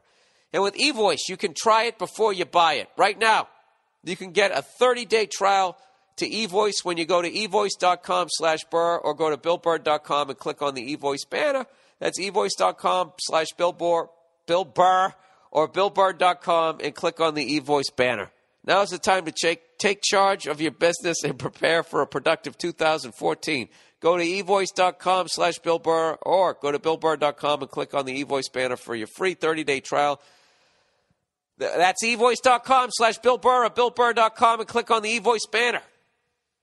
Jesus fucking Christ, how many times I got to try to say my name? Um, concerned brother. Hey, Bill, love the show. Well, thank you. He says, I got a situation I could use some advice. My sister is 16 years old and dating a 22 year old. What the fuck? Yeah, I got advice. Go out to the goddamn garage and get a fucking shovel.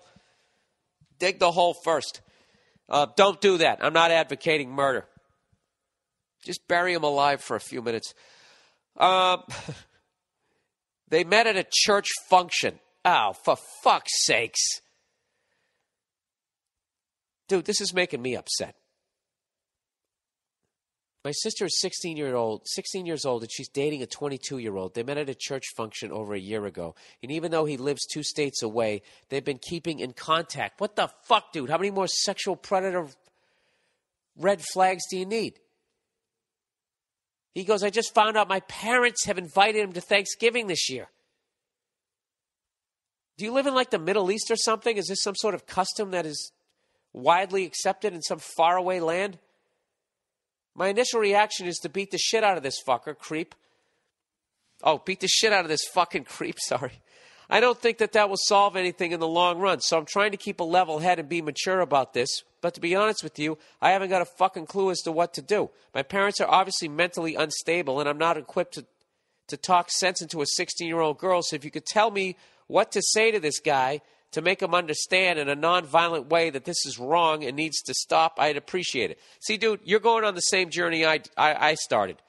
You found out immediately I'm thinking I'm getting a shovel and I'm burying this fucking guy in the ground. But you know, as I know, violence is not the way. He goes, The scariest thing about this is that in this weird ass church my family belongs to, several of my sister's friends have gotten married at 17 and 18, and that just can't happen here. I know this is a fucked up situation, but I'd be grateful for any help you you have to offer. Thank you and go fuck yourself. Yeah, I would look up uh, some stuff about cults. I would get some professional help on this one, dude. You know, people ask me advice on this, and you know, it's mu- usually much lighter than this. But dude, you're talking about God forbid if this guy's hooking up with you, you, you literally have a sex offender on your hands here. Can you get the local authorities involved? Can you call the cops? I mean, I, I don't know. I have no idea what to do. I'm afraid if you do something like that, it's going to make her run into his arms even further. What the fuck? Yeah, I don't, I don't know what to do because you can't get violent with the guy. I, I don't know. I, I have no idea. And I don't know if you were making a joke about your parents being mentally unstable. Dude, this is like some Dr. Drew shit. Call in Dr. Drew if you're going to go the show business route, all right? Because he's actually a professional. I'm a fucking idiot, so don't listen to me. But I would try to get some professional help. And with every fiber in my being, I hope that you fucking solve this problem because that guy, that guy should be living in a fucking dumpster. The fuck kind of a what the? You're 22.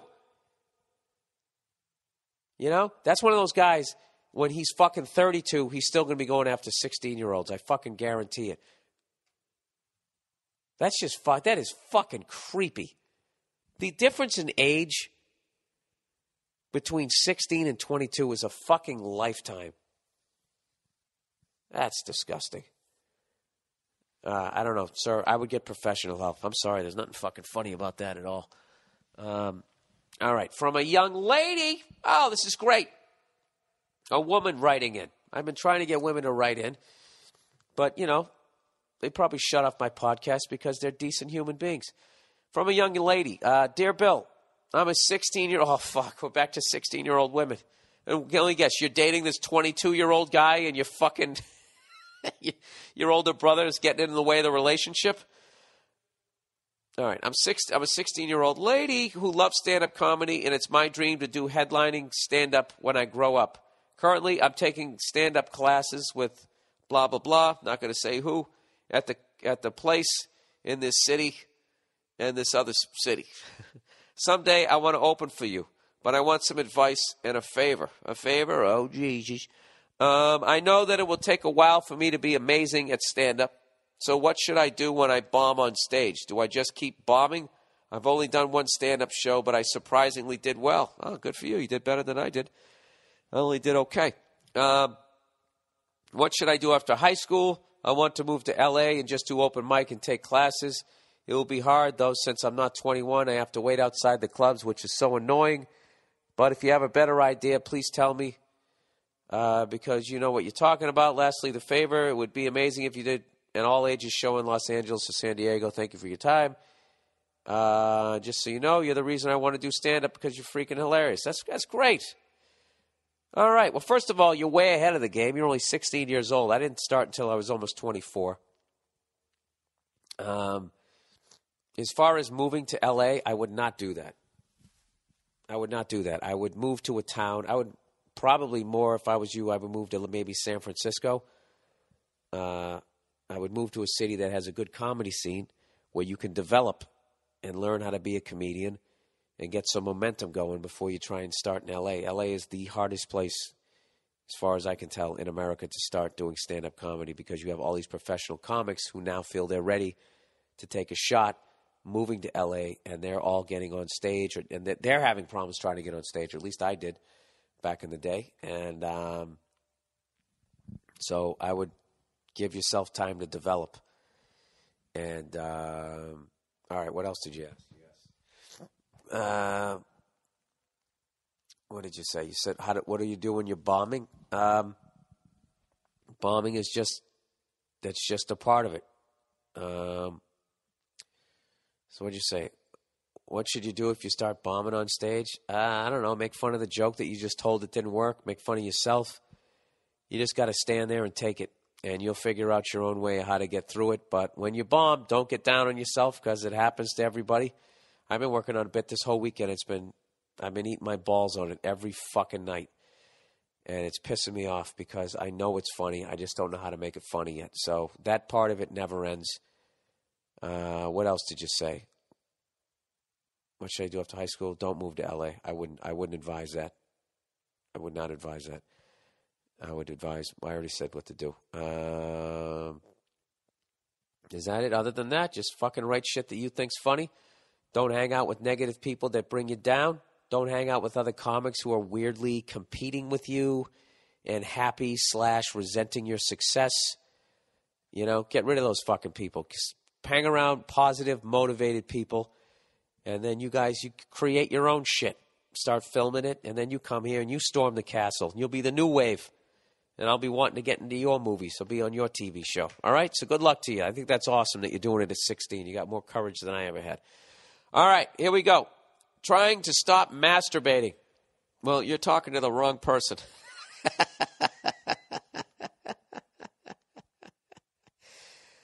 uh, talking to me about stop masturbating, you might as well talk to Colonel Sanders about stop frying chicken. Taking the edge off. Bill Bruford. Hoping you get the drummer reference. Of course I do. Um, or is it Beaufort? I was never like into. Was did he play for Yes? He played for one of those prog bands of the seventies, didn't he?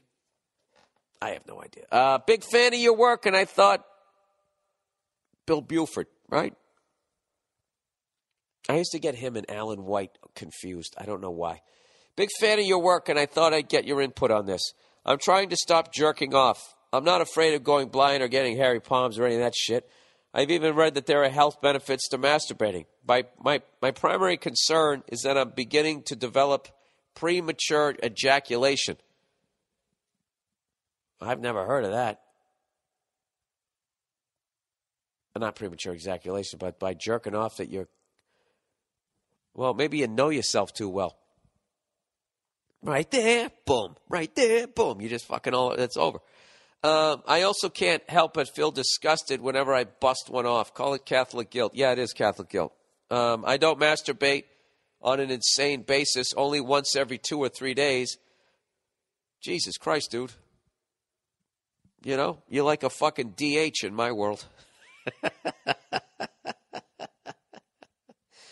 um, fucking relief pitcher. Uh, but it's the only sexual activity I'm getting at the moment, and I can't go more than around nine days without an intense urge to do it. Dude, this is really getting too personal for me. I have a small dick, and I'm fine with that. Learning to accept that my dick has below is below average in length has freed me from my penis envy, and it was a disproportionately large weight off my chest. It's the sexual equivalent to the last rap battle in Eight Mile. You can't tell me shit I don't already know but having a small dick and being a Minuteman is more than I can take. Yeah, you don't want the combo platter there.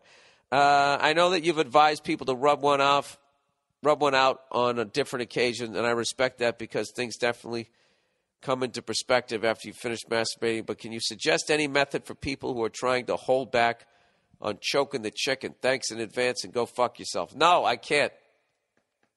I can't. I don't think there's anything wrong with it. You know, I think if most of the dictators in the world would fucking rub one out or get a goddamn handy from some fucking chick dressed like a nurse, I don't think there'd be any war until like two in the afternoon. Um, I don't know. I, you you definitely don't want to just be doing that to yourself. You want to be in some sort of a fucking relationship. Uh, you're fine with having a small dick as far as that goes. Uh, Yeah, I would definitely go downtown first. Make sure you know she's one up on you, and then fucking have at it. But you didn't ask me about that, so I I don't know. I don't know. I'm I'm throwing this one to Doctor Drew again. Trying to hold back, choke with the. I I I don't think there's anything wrong with it. That's the premature ejaculation thing. I think might be a problem. Yeah, it is a problem. You said you don't want that, so I, I would consult a. Uh, you guys, you guys are really hitting me with some heavy ones this week. You know, I don't know what to tell you. Do I would I would contact a uh, therapist, a sex therapist, or some shit. Um, let's see, what the fuck would I do if I was premature ejaculating? Uh, I would rub two out. And then I'd take my exhausted dick out, and then I would see, I'd have a go then, see how that happens. That's all I got, right? That's what you get when you listen to a free podcast. That's the kind of advice you get. Um, yeah, I would, I would go to a professional. All right, there we go. wow, those last two were brutal. Oh, the last two out of three, uh, except for the uh, the stand up comedian one was awesome. That was a nice reprieve. Um, anyway, so that's the podcast for this week. I will be tweeting and Facebooking uh, all the final details about the garage uh, sale, the All Things Comedy Garage sale, and um, you can call us up, bid on some stuff. It helps the Wounded Warriors Project. Oh, I'm also doing a quick spot at the Laugh Factory um, for Rob Schneider's show. Uh, all the proceeds will be benefiting um, all the victims and the survivors, I guess I should say, of uh, that typhoon out there in the Philippines. Um, and that's it. That's my week. I got a, I think I got a gig in New Haven this weekend, and I'm going to the Harvard Yale game. How fucking awesome is that? I'm gonna be probably sitting amongst at least the next three presidents when I go to that game. I'm really looking forward to it. It's the, one of the first bowls. I think it is the first bowl that was built in this country as far as stadiums. Uh, so I'm really excited to see a game there. I'll be there with dude I called it Paul Verzi, and I'm actually going to bet the Cowboys with him next week just to make this fun. This whole bet, um, him calling it. All right, that's the podcast for this week. Go fuck yourselves. I'll talk to you next week. Selling me a generation. All the while